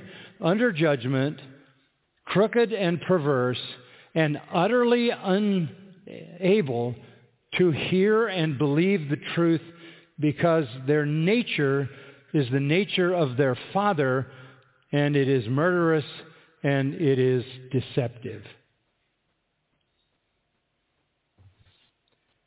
We, on the other hand, are the children of God. But as many as received him, he gave the right to be called the children of God, John 1.12, right? Romans 8, Galatians 4. Romans 8 says we've been adopted as sons. Galatians 4, no longer a slave, but a son. And because we are the children of God, we know the truth, we hear the truth, we believe the truth, we love the truth, we live the truth, we fight for the truth, we proclaim the truth. 1 John 3:10 says, "By this the children of God and the children of the devil are obvious. Anyone who doesn't practice righteousness is not of God, nor the one who doesn't love his brother." Not only is there a difference in the ability to receive the truth, when you're a child of God, you can receive it, but also necessarily and consequentially, you live it. You live it. Probably the most common question that I get is, how do I know I'm a Christian? And sometimes people are trying to reach back and remember whatever they felt at some moment when they prayed a prayer, walked an aisle, uh, felt an emotional attachment to Jesus. They think their salvation is based on something that happened in the past. No. How do you know you're a Christian? You know you're a Christian when righteousness is the pattern of your life. You used to be a slave of sin. Now you're a servant of righteousness, Romans 6. It's the transformation that is the evidence. Where there's no transformation, there's no salvation. Faith without works is dead. That's why you hear Jesus say, by their fruits you shall know them. Good trees produce good fruit. Bad trees produce bad fruit. 1 John 3, 1 says, See how great a love the Father has bestowed on us that we would be called children of God, and such we are. For this reason, listen, for this reason the world doesn't know us because it doesn't know him. So understand this. We are aliens in this world, a world under judgment, a world that cannot know God, has no desire to know God, has no faculty to accept the truth, can't understand who we are, sees us as an impediment to the freedom of their transgressions and wants to get us out of the way so that nobody is questioning their sinfulness. But we know we're the children of God. Why do we know that? Because Romans 8:16 says the Spirit testifies with our spirit that we are the children of God. How does the Spirit testify to us? not a whispering in our brain. The Spirit testifies to us that we're the children of God by producing in us love, joy, peace, gentleness, goodness, faith, meekness, self-control, the fruit of the Spirit. That's the attitude fruit of the Spirit that results in the action fruit of the Spirit. If you have some kind of religious action without religious attitude or spiritual action without spiritual attitude, that's legalism. Genuine spirituality starts with the attitude, the fruit of the Spirit, and shows up in the behavior.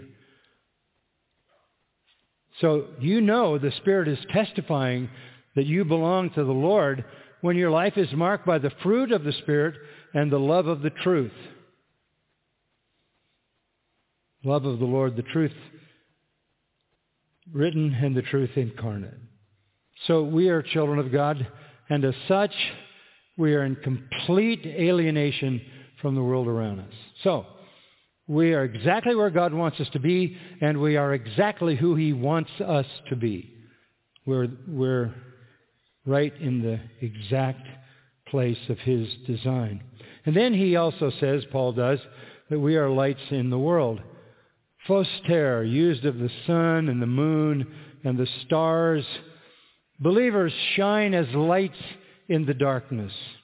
And he uses that little phrase, among whom you appear as lights in the world. You are literally shining as luminaries, like Daniel 12:3.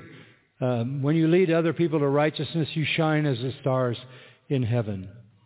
Isaiah 49:6 says of the servant of the Lord, I will also make you a light of the nations so that my salvation may reach to the ends of the earth. Jesus said, I am the light of the world.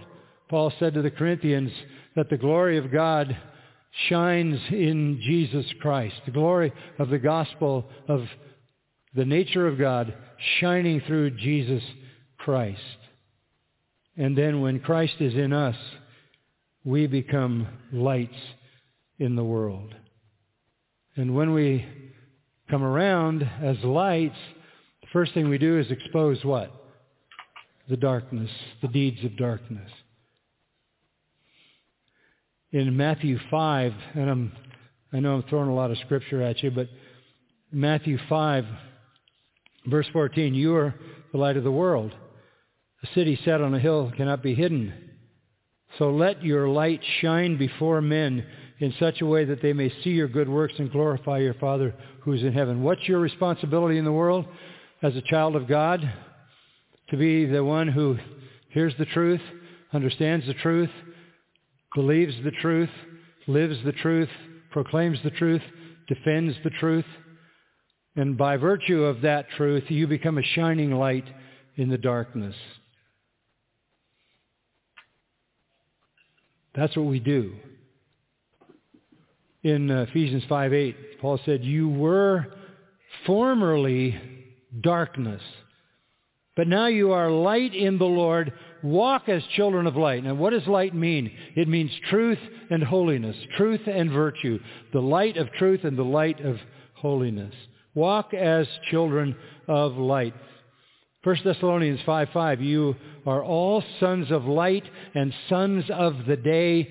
We are not of the darkness nor of the night. What I'm trying to show you with this is we are not part of the world. I said that uh, Wednesday, right, in the morning.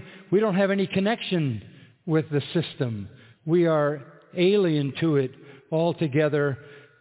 We shine in the midst of the darkness we are not the darkness. We are the light. In fact, in Proverbs 4.18, I love this verse, but the path of the righteous is like the light of dawn that shines brighter and brighter until the final day. It was said of John the Baptist, he was the lamp that was burning and shining. So, we know where we are. We're in a crooked and perverse nation under divine judgment. We know who we are. We, as Malachi said, are the possession of God. He knows who we are. He's written us in his book. He will protect us, and he will use us as his children to proclaim the truth and to shine as lights. So the last question, and really a simple question, what are we to do? Let's get practical. Well, it's revealed in the imperatives of this chapter. But first, I want to go back to uh, a foundational text in the 18th chapter of John's Gospel. Toward the end of the chapter, Jesus is confronted by Pilate, and Pilate is very sarcastic with Jesus. Pilate in verse 33 of John 18 says, Are you the king of the Jews? That's that's just pure sarcasm. What a joke. Are you the king of the Jews? And Jesus answers him in verse 36, John 18. My kingdom is not of this world. If my kingdom were of this world, then my servants would be fighting so that I would not be handed over to the Jews. But as it is, my kingdom is not of this realm. Again, this is what we were talking about on, on Wednesday. The kingdom of God has nothing to do with this world. In John 6, they tried to make him a king by force, and he escaped. He, he didn't want to be a king in this world. It has no connection to this world. Why? Because 1 John 5.19 says the whole world lies in the lap of the evil one. And Jesus is not going to be the vice president to Satan. The kingdom that belongs to Christ, the kingdom that belongs to Christ is a kingdom that is a spiritual kingdom at this particular time. I think you are familiar with the statement that Jesus makes. Listen to Luke 17:20. Now, having been questioned by the Pharisees as to when the kingdom of God was coming, He answered them and said, The kingdom of God is not coming with signs to be observed, nor will they say, Look, here it is, or there it is. For behold, the kingdom of God is in your midst. The kingdom of God is, is in you. The kingdom is present. The kingdom is present. The kingdom, kingdom that belongs to Christ, though, is not visible to the world. That's what John meant when he said that the sons of God are not yet manifest. But the kingdom transcends the world, but it is present in the world. It doesn't derive its power. It doesn't derive its reality, its origin, its nature, its extent, its duration from any created entity. Christ's royal title, his sovereign authority and power are not derived from or dependent on any created person, institution, force, energy, work, effort, or right. His dominion is eternal, derived solely from his own glorious nature. His rule is neither given nor taken away by any person, any government, any authority. His power has authority. His power and authority cannot be at all diminished, limited, altered, removed, or replaced.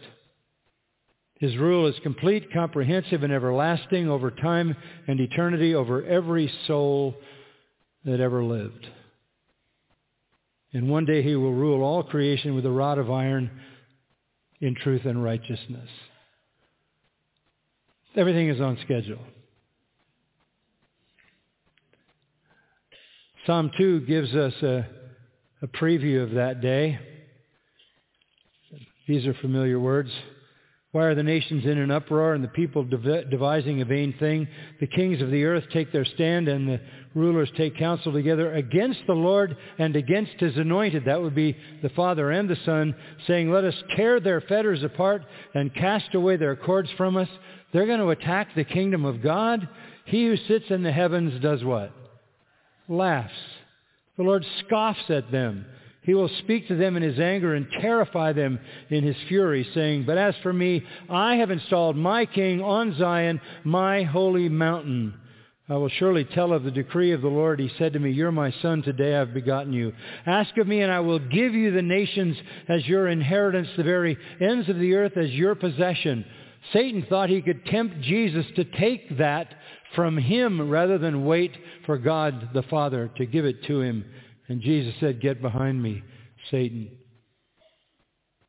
When that kingdom does come, he will break the nations with a rod of iron and shatter them like clay pots. Now therefore, O king, show discernment. Take warning, O judges of the earth. Worship the Lord with reverence. Rejoice with trembling. Do homage or kiss the Son, that he not become angry and you perish in the way, for his wrath may soon be kindled. How blessed are all who take refuge in him.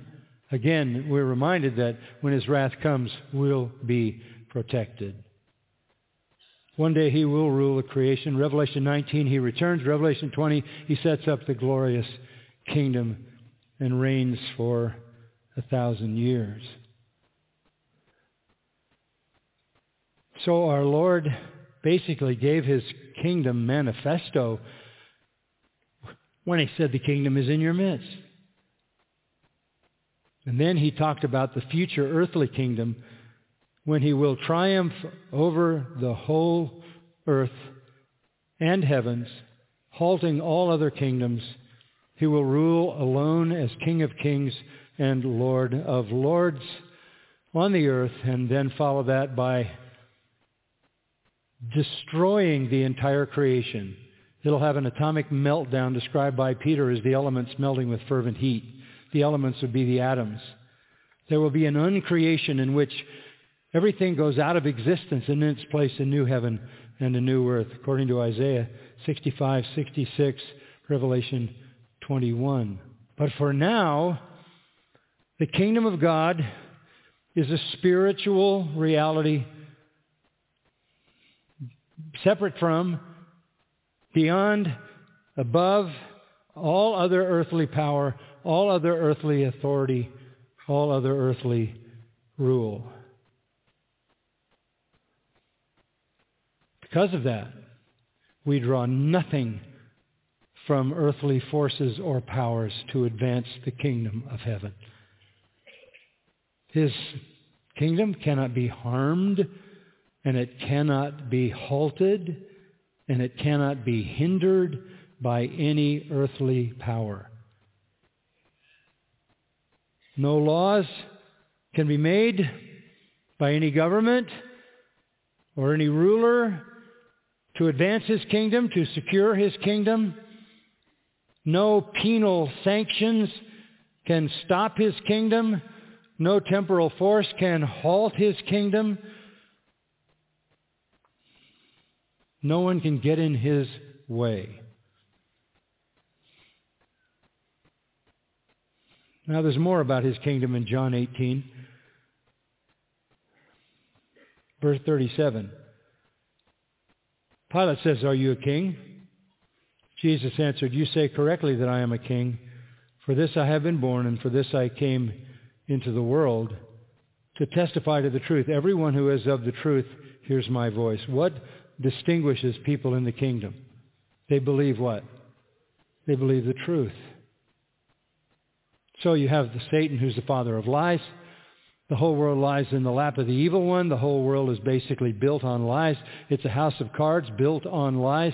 Don't be surprised when you see those lies starting to collapse. They maintain their power by murder and lying. His people are the people of the truth. His people will rise up with David and say, Oh, how I love your law. All who love the truth are in his kingdom.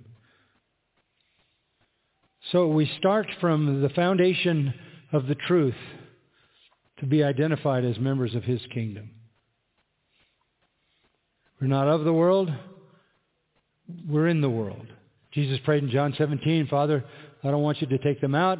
I want you to protect them in the world, protect them from the evil one. So, how are we to live in the world? Well, let's go back to Philippians and just to mention some things that you can examine on your own. There are, there are many instructions here that are direct. Uh, one appears in verse 5 of chapter 2, have this attitude in yourselves, which was also in Christ Jesus that although he existed in the form of God, did not regard equality with God a thing to be grasped, but emptied himself, taking the form of a slave and being made in the likeness of man, being found in appearance as a man, he humbled himself. We are the children of God. We are lights in the world. How are we to live? With an attitude of humility like our Savior. Selfless humility should mark us. James said, humble yourself in the presence of God and he will exalt you. You don't want to you don't want to take the fact that you're a child of God and a light in the world and you're so distinct that you belong to him eternally uh, as something to be proud of. You humble yourself. Why? Because then you're prepared to suffer. If you think too highly of yourself, you're going to assume that somehow suffering is something you don't deserve. But we are called to suffer as Jesus suffered. He died as our atonement, obviously, but First Peter says he died as our example. Because when he suffered, when he was reviled, he did not revile again, but commended himself to a faithful Creator. So humble yourself and get ready to suffer. Take suffering the way the Lord took suffering. Think like the Apostle Paul, who said that I may know him the power of his resurrection and the fellowship of his what? Of his sufferings. There's another imperative here in this text, and that is in verse 12. So then, my beloved, just as you have always obeyed, not as in my presence only, but now much more in my absence, work out your salvation with fear and trembling. What does work out your salvation with fear and trembling mean? It means to obey. Just as you have obeyed, keep obeying. Work out your salvation. Doesn't mean you earn your salvation. It means the salvation that you have needs to show up on the outside. Obedience. Be demonstrably a servant, a slave of righteousness.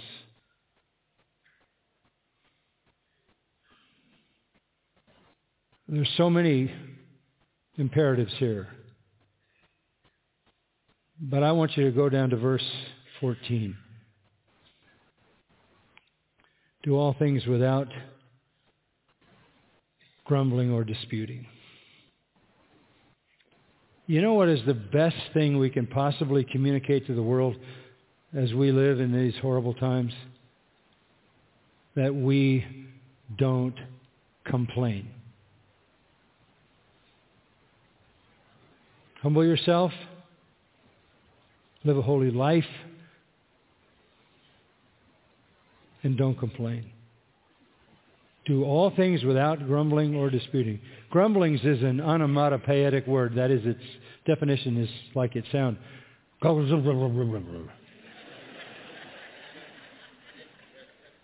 It's an expression of discontent, an expression of dissatisfaction. It, it basically means to mutter in a low voice. Verbal rebellion.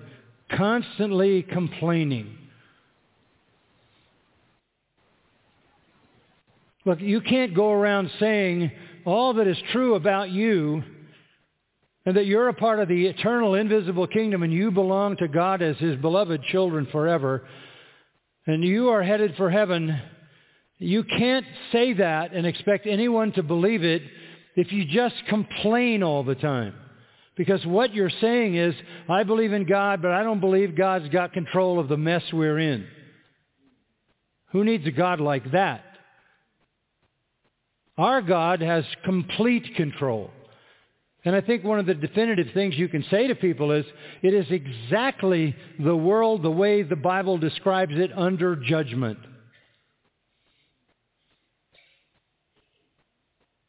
Don't complain over what has happened in the sovereign purpose of God and don't complain over your place in it. Paul says, I've learned in whatever state I am to be what? Content. And don't dispute, dialogismos. Don't argue with God over his purposes.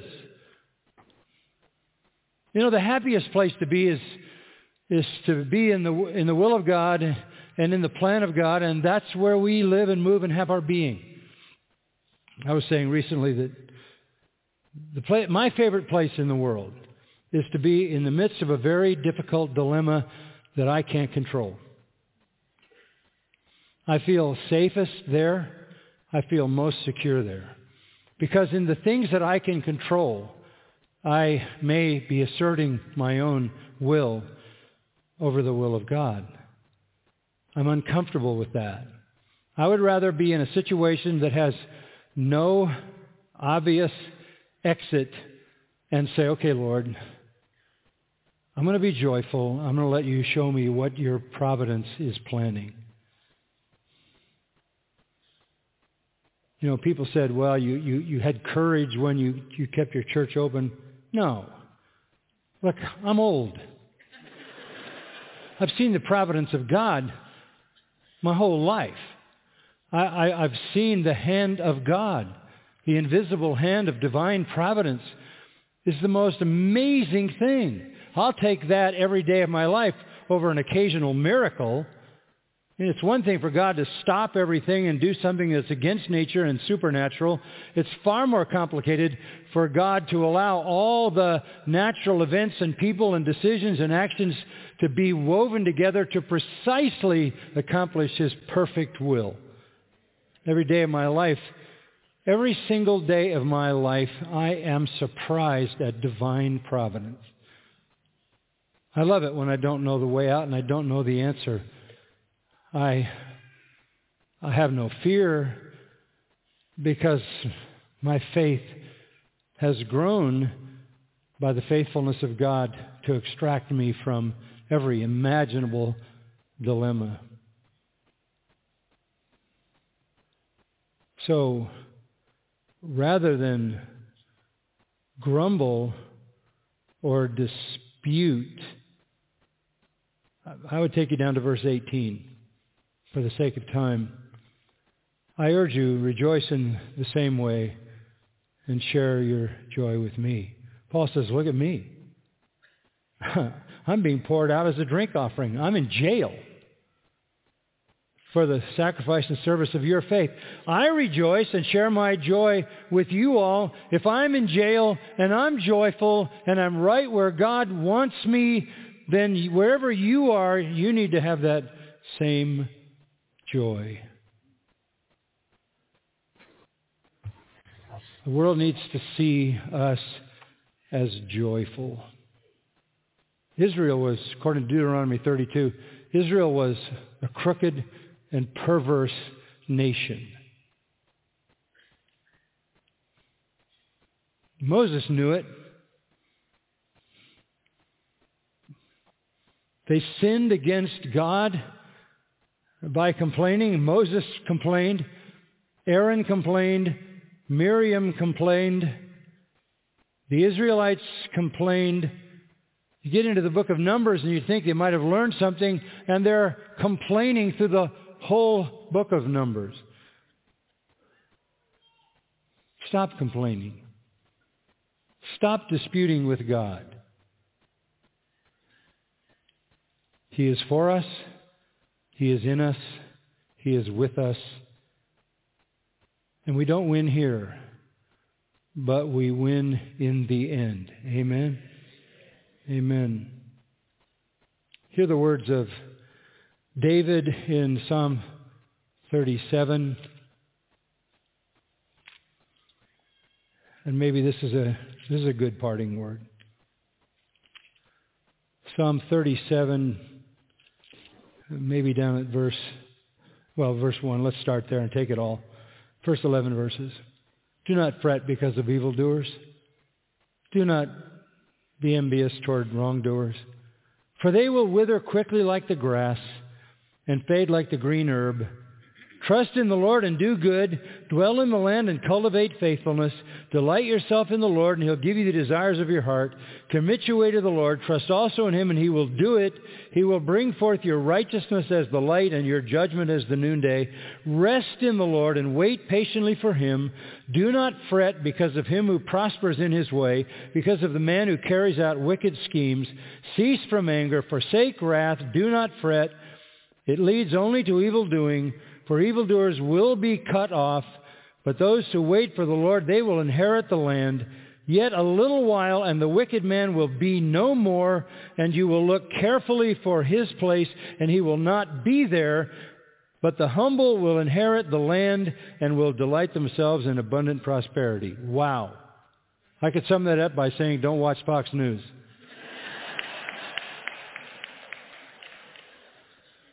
When you get to worrying about things, read Psalm 37. Amen? Let's pray.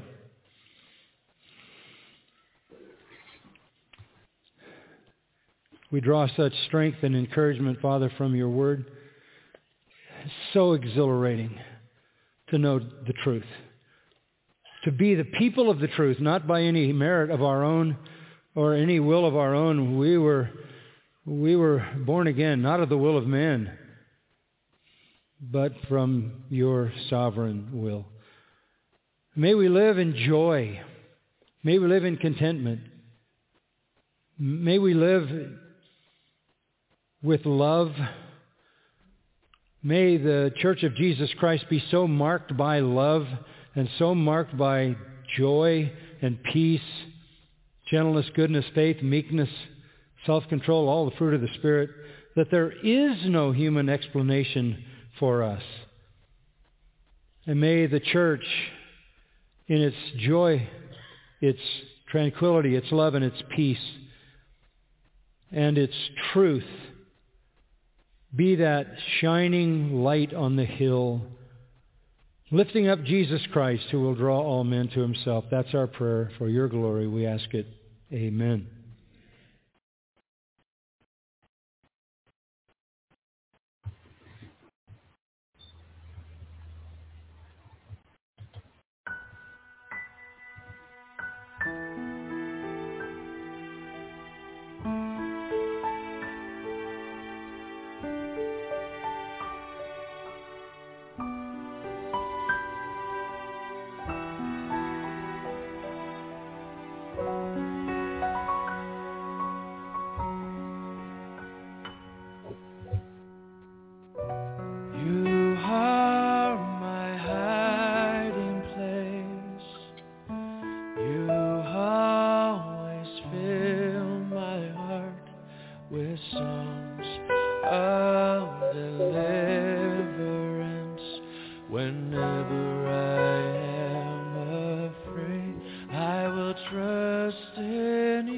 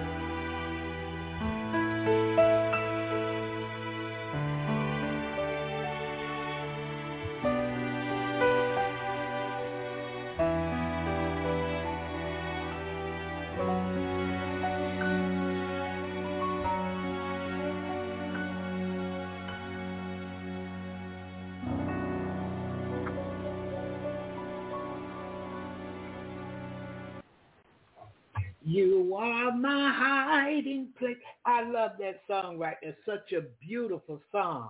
Yeah, I'm going to trust the Lord. I don't care what comes my way today. I must trust in him. He's all I got. Really, he's all I need. More than I need, really. And if I trust him, if I depend on him, if I commune and fellowship with him, stay in touch with him, he's going to make it all right. I know this, anything that's going on that's uncomfortable to me, I don't like it, I don't want it. I know this is a trial. And my trials come only to make me stronger because there's a lesson in the storm. There's a lesson in the trial. And if I'm willing to learn the lesson, God can bless me. Because the next trial, I always have them now. That next one comes And because I endured this one and prayed for the understanding and the wisdom of it, the lesson behind it, when that next one comes, I'll do the same thing. And each time I'm growing more and more strong in him. Because in this life, many things are going to come our way that we don't like. Some things appear to be unbearable. But because he will never leave us nor forsake us, he will be with us until the end, we can do it. We're living in a perverse world. Yeah, just a few years ago, it, it appeared that the world flipped upside down. That's the way it appeared to me. Right is wrong, wrong is right. I heard him talk about murderers, killing children. Yeah, these people got to obey their daddy, the devil, because they're in bondage. The only way we can be set free, we have to come to to Jesus, come to the Son to get to the Father. And the Father will allow the Son to set us free. And whom the Son sets free is free indeed. We're free. But if we haven't been set free because it's the Spirit of God that keeps a man or a woman. The Holy Spirit of God keeps a man or woman. And if we don't have that spirit and we're not allowing that spirit to rule and reign in our lives, we can do anything. I can say I'm a Christian and I'm for abortion. Are you kidding me? Yeah. I can make all kind of excuses. I'm talking about endless excuses. Yet I say I'm a Christian people tell you, well, a, a Christian is the follower of Jesus. We're following Jesus Christ. I learned many followed him, but they didn't follow him to obey him. They didn't follow him to get to the Father. They didn't follow him to do what the Father wanted them to do or what was pleasing to him. They followed to see what was going on. Yeah, see, some come for the fish and the loaves. Some come to God because he can feed them. He pay bills. He can heal bodies. He can open doors that you that you don't even know a door is there. He make ways where there is no way because he he himself is the way. He's a provider. So people come for this, you know. Uh, they they come when they are in distress. They come when they're hurting. They come when they're in pain. They come when something they want, uh, they can't get it, but he can provide it. So they come to him for these reasons. Not they had plenty of opportunity to come to him for him, but that's that's not what happens. But if any man be in Christ again today, he's a new creature. Check it out now. Old things have passed away, and behold, all things have become new. We have to tell ourselves, I'm no better than Jesus. He suffered. The songwriter wrote it beautifully. Must Jesus bear the cross alone and all the world go free? No. There's a cross for everyone, and I know there's a cross for me. And if I'm going to follow him, I got to pick up my cross and follow. Yeah, I can't make excuses. Well, I would have did this, but that. And and and many, many, many, many, many. It's it, it's endless. The numbers who hate the truth, hate it, don't like it, won't do it. Oh, I know he said this, but I like that. I know he said this, but I'm gonna do that. Listen, if you got Jesus, you know this. He's the way, the truth, and the life. And again this morning, he's my light. He shine in darkness. He showed me the way. Many days he'll tug on me. Hey, hey, did you say this and that? Listen at yourself. Did you do this? Look what you did. I got to go and repent. And I got to seek him after I repent because I don't want this to come back again. When this thing come back around, I don't want it to find me in the same place. But that I've moved on. My house been swept clean, and I refuse to allow anything that's not like God back in my house. Because again, this morning we're the church. We're the church of God. We're the church of Jesus. We represent God. We represent Jesus. How we represent What do your representation look like? Are you representing yourself and you're representing the world? You're representing the people in the world because you're trying to look like the world. You want to behave like the world.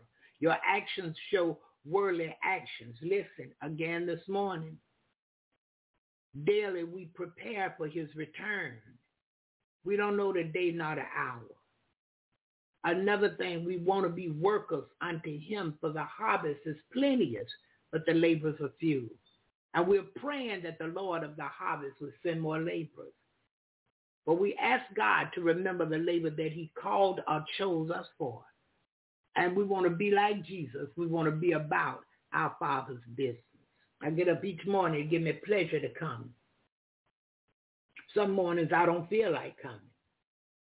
Some mornings I want to lay and sleep a little bit longer. But I promised the Lord that I would hold out. I promised the Lord that I'm going all the way. And all of this take me going all the way, going to the prison, taking people to and from, getting up every morning to open up Jesus in the morning, during the day answering the phone, praying for people during the day. Sometimes people call me, I don't feel like it but I answer the phone. Some days I'm going through my own troubles, but I forget my troubles because I put them on the altar and walked away. So now I got to go and help someone that I can. Sometimes it's just talking and listening. It's not real counseling.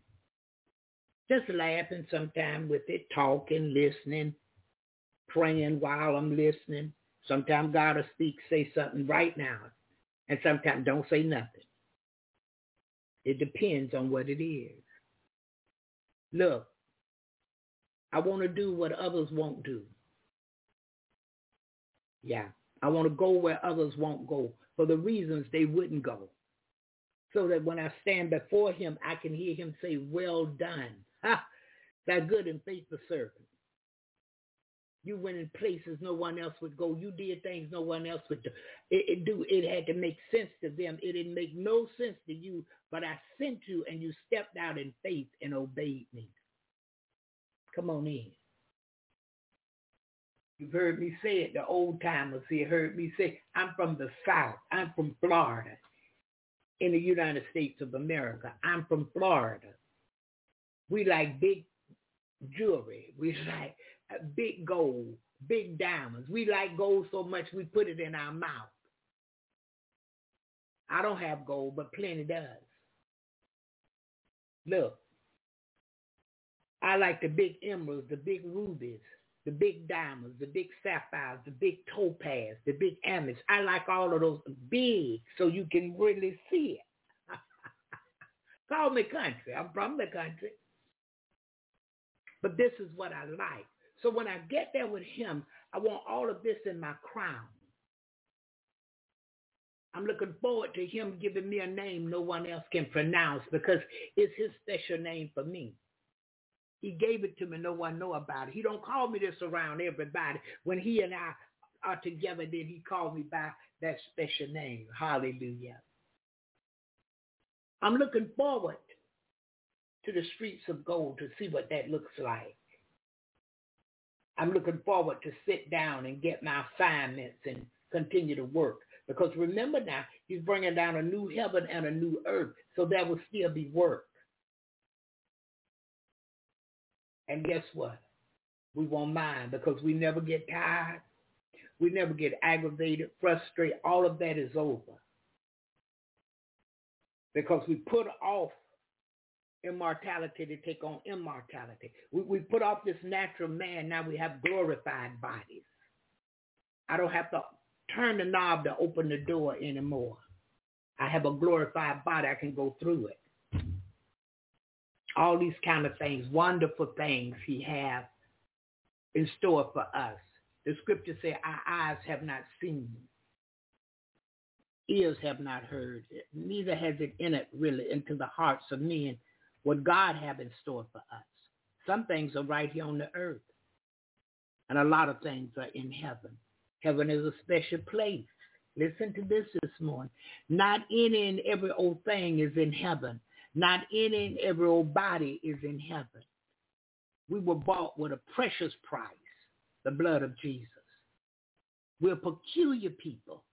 We are of a royal priesthood. We're different. We don't do what everybody else does. Yeah, we're not doing the same thing. Even in the body of Christ, many members but one body. I may be an eyelash. You may be a, a brain. Somebody else is a whole eye. ah, glory, glory, glory. Or somebody is a, a eyebrow. Somebody's an eyeball. Huh? Yeah. Somebody's a finger. Somebody's a fingernail. But we all make up this one body. And we all think basically the same because our thinking is to please the Father. Our thinking is to be like Jesus. But we have to give up the flesh to get there. We have to let this flesh die so that the Spirit of God can live in us. Yeah. Live in the human being. Yeah, he can live in us. And we can obey him at any cost. It makes no difference. If he says we know it's him, we're moving. Well, well, Sister Barbara, how do I know it's him? You got to fellowship and commune with it. And it can't be on your terms. It's got to be on his. You're not fellowshipping and communing with him and getting right with him because you want something from him. You're doing it because you love him and it's right to do right. I'm with him because I found out who he is. Hallelujah, Jesus. I found out who he is. I found out that he was Almighty God that have all power. I found out there's nothing too hard for him to do. I really found out the earth is his, the fullness thereof, the world and they that dwell therein. I found this out. If I trust him with all my heart and lean not to my own understanding, in all my ways I acknowledge him, pray before I make a move. He will direct my path. If I don't be wise in my own eyes, fear him. And anything I know I'm doing that's not supposed to be done, I depart from it. Depart from evil. God take up everything else. But we have to remember these things and let him become our hiding place. Because now that we've received him, our life should be hid in him. Yeah. I know we just take it for granted and we just go right on and we pay more attention to this life than we do that other life. But I want to pay more attention to that heavenly life than I want to pay attention to this natural life because this life going to pass away.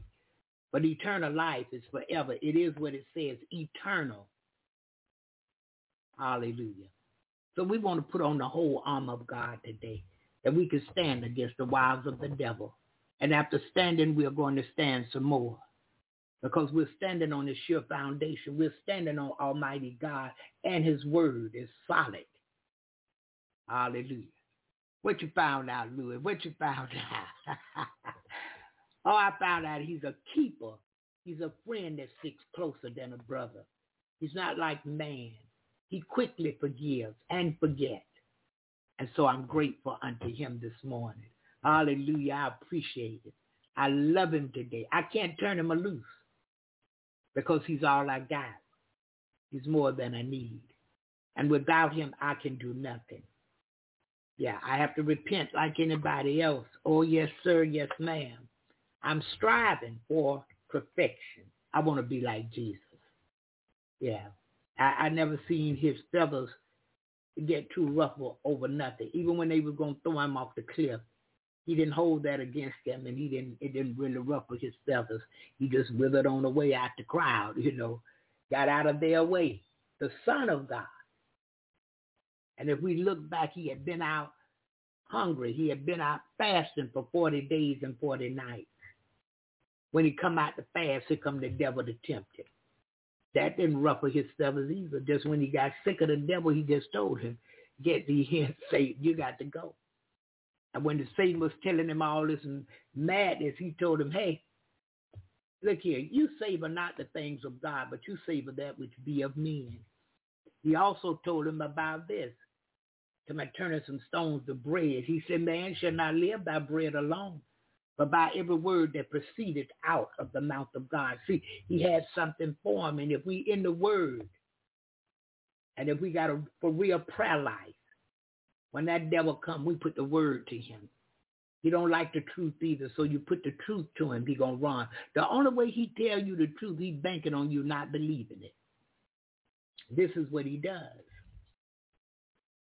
Yeah, he can tell the truth, the devil, but he tell it so that you won't believe it. Because he feel like I know her. She won't believe this when I tell her this. And when you don't believe the things of God, he got you. He can bring more heartache, more frustration, more aggravation. Guess what? He can kill, he can steal, he can destroy you. Because that's his job. If you look at John 10, 10, it says, but this is why he comes. To kill, to steal, and destroy. But we thank God this morning, Jesus comes. Hallelujah. That we might have life and have it more abundantly. But the only way you're going to have abundant life, you got to let go of your flesh, of your natural thinking, your natural ways, basically. You got to let that go and become a spiritual woman, a man in God. You got to let his spirit take over. Allow his spirit to lead and guide you. And pray and ask God if you don't know how to do it, you got to go to him. In all your ways, acknowledge him. Lord, I don't, I don't, I don't know how to walk in the spirit. And if you don't, that's many times it's because you don't have it. Because if you got it, it's going to shake you up. It's going to let you know. What I received from God, it let me know I had it. I would be thinking of this in soft, soft, almost a quiet voice to me would speak. Don't go there. Turn around. Yeah. I could be walking, get almost to the store, and I could hear it go back. It was, it, it was so soft and nice, I almost missed it. And then sometimes we'll think, oh, that's me talking. No. He said, go back. I'm about to go back. I'm not about to. I'm turning around right now, heading back. I would forget something at home and he would remind me of it. I can remember days I would snap my fingers and say, oh, thank you, Lord, because I forgot something important at home. And I had enough time to go back and get it and make the appointment on time. Could have been a job interview, could have been something else, you know, medical appointment or something. I know him as a healer. When I'm sincere and I really ask for healing, God does it. Apostle Paul said a thorn in the side to y'all. So some of us, we're going to have some thorns.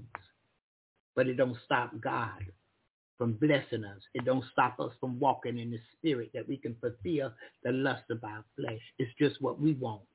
I wanted him. I'm telling you today, I wanted God more than anything else. I wanted his spirit. I wanted to know him. I wanted to know about his ways. I wanted to know what I could do. And I stayed there until he did it for me. Today I can truly say I'm one of the redeemed. I can say I'm blessed today. Woo, uncommonly blessed. Hallelujah. Thank you, Jesus. Thank you, Lord. Grateful unto him. For there's none like him. We're almost out of time, and I, I'm going to pray, and then we're going to our last song of the morning. And after the song, I won't be coming back today. But uh, we give God glory, we give him the honor, and we give him praise. There is none like him. And we uh, today again, we want to remember to prepare daily for his return. We know not the day nor the hour when he's coming. So we want to be ready when he comes. Hallelujah. Let's pray. Father God, we thank you for your word. For Father, your word is a lamp unto our feet. It's a light unto our path. And forever, O oh God, thy word is settled in heaven. And Lord, many times the truth hurt. Many times we're ashamed of the truth. But it is what it is, God. It's the truth. And Lord, help us, teach us how to accept the truth. Teach us, Lord, how to love the truth. For your son Jesus is the way, the truth, and the life. And God, if we less than that, we can't make it. Father, we ask that you would help us to prepare for your return. For we know that you're coming back. And Father, you're looking for the church without spot or wrinkle. And we need you today. We can't do this by ourselves. And Lord, anything that we've done, any way that we have been, we ask if it wasn't you, we ask this morning that Father, you would forgive us and forgive us for all our sins and wrongdoings, wrong thoughts, wrong speakings, and wrong feelings. Give us a clean heart this morning, O oh God, and renew the right spirit within us. Help us to be that new creature that you made us to be. Help us to go back to the altar, God, and seek you the more. That when we leave the altar, we can walk up right before you in your spirit. In the name of Jesus. Father, we ask this morning that God, those that are lost, that Lord, we would be the, the, the salt of the earth that give them their Savior, that we would lift up the bloodstained banner, that we would lift our candle high on the hill, that God, it can't be hid, that it would lead the light, show the light that leads to you. We ask that we would be workers in the vineyard today in the name of Jesus. And Father, as we depart this morning, bless us going out of here and bless us when we come back. Meet the need in our lives according to your riches and glory by your Son, Christ Jesus.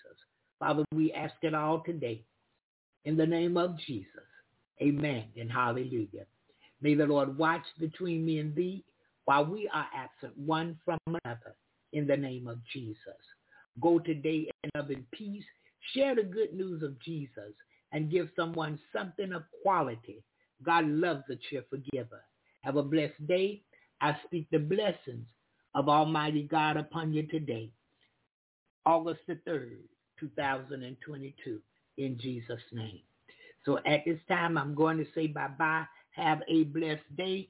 And we are going to our last song of the morning. And we pray the Lord bring us back tomorrow morning, 7 a.m. Eastern Standard Time for another episode of Jesus in the Morning. Have a blessed day. We're going to our last song.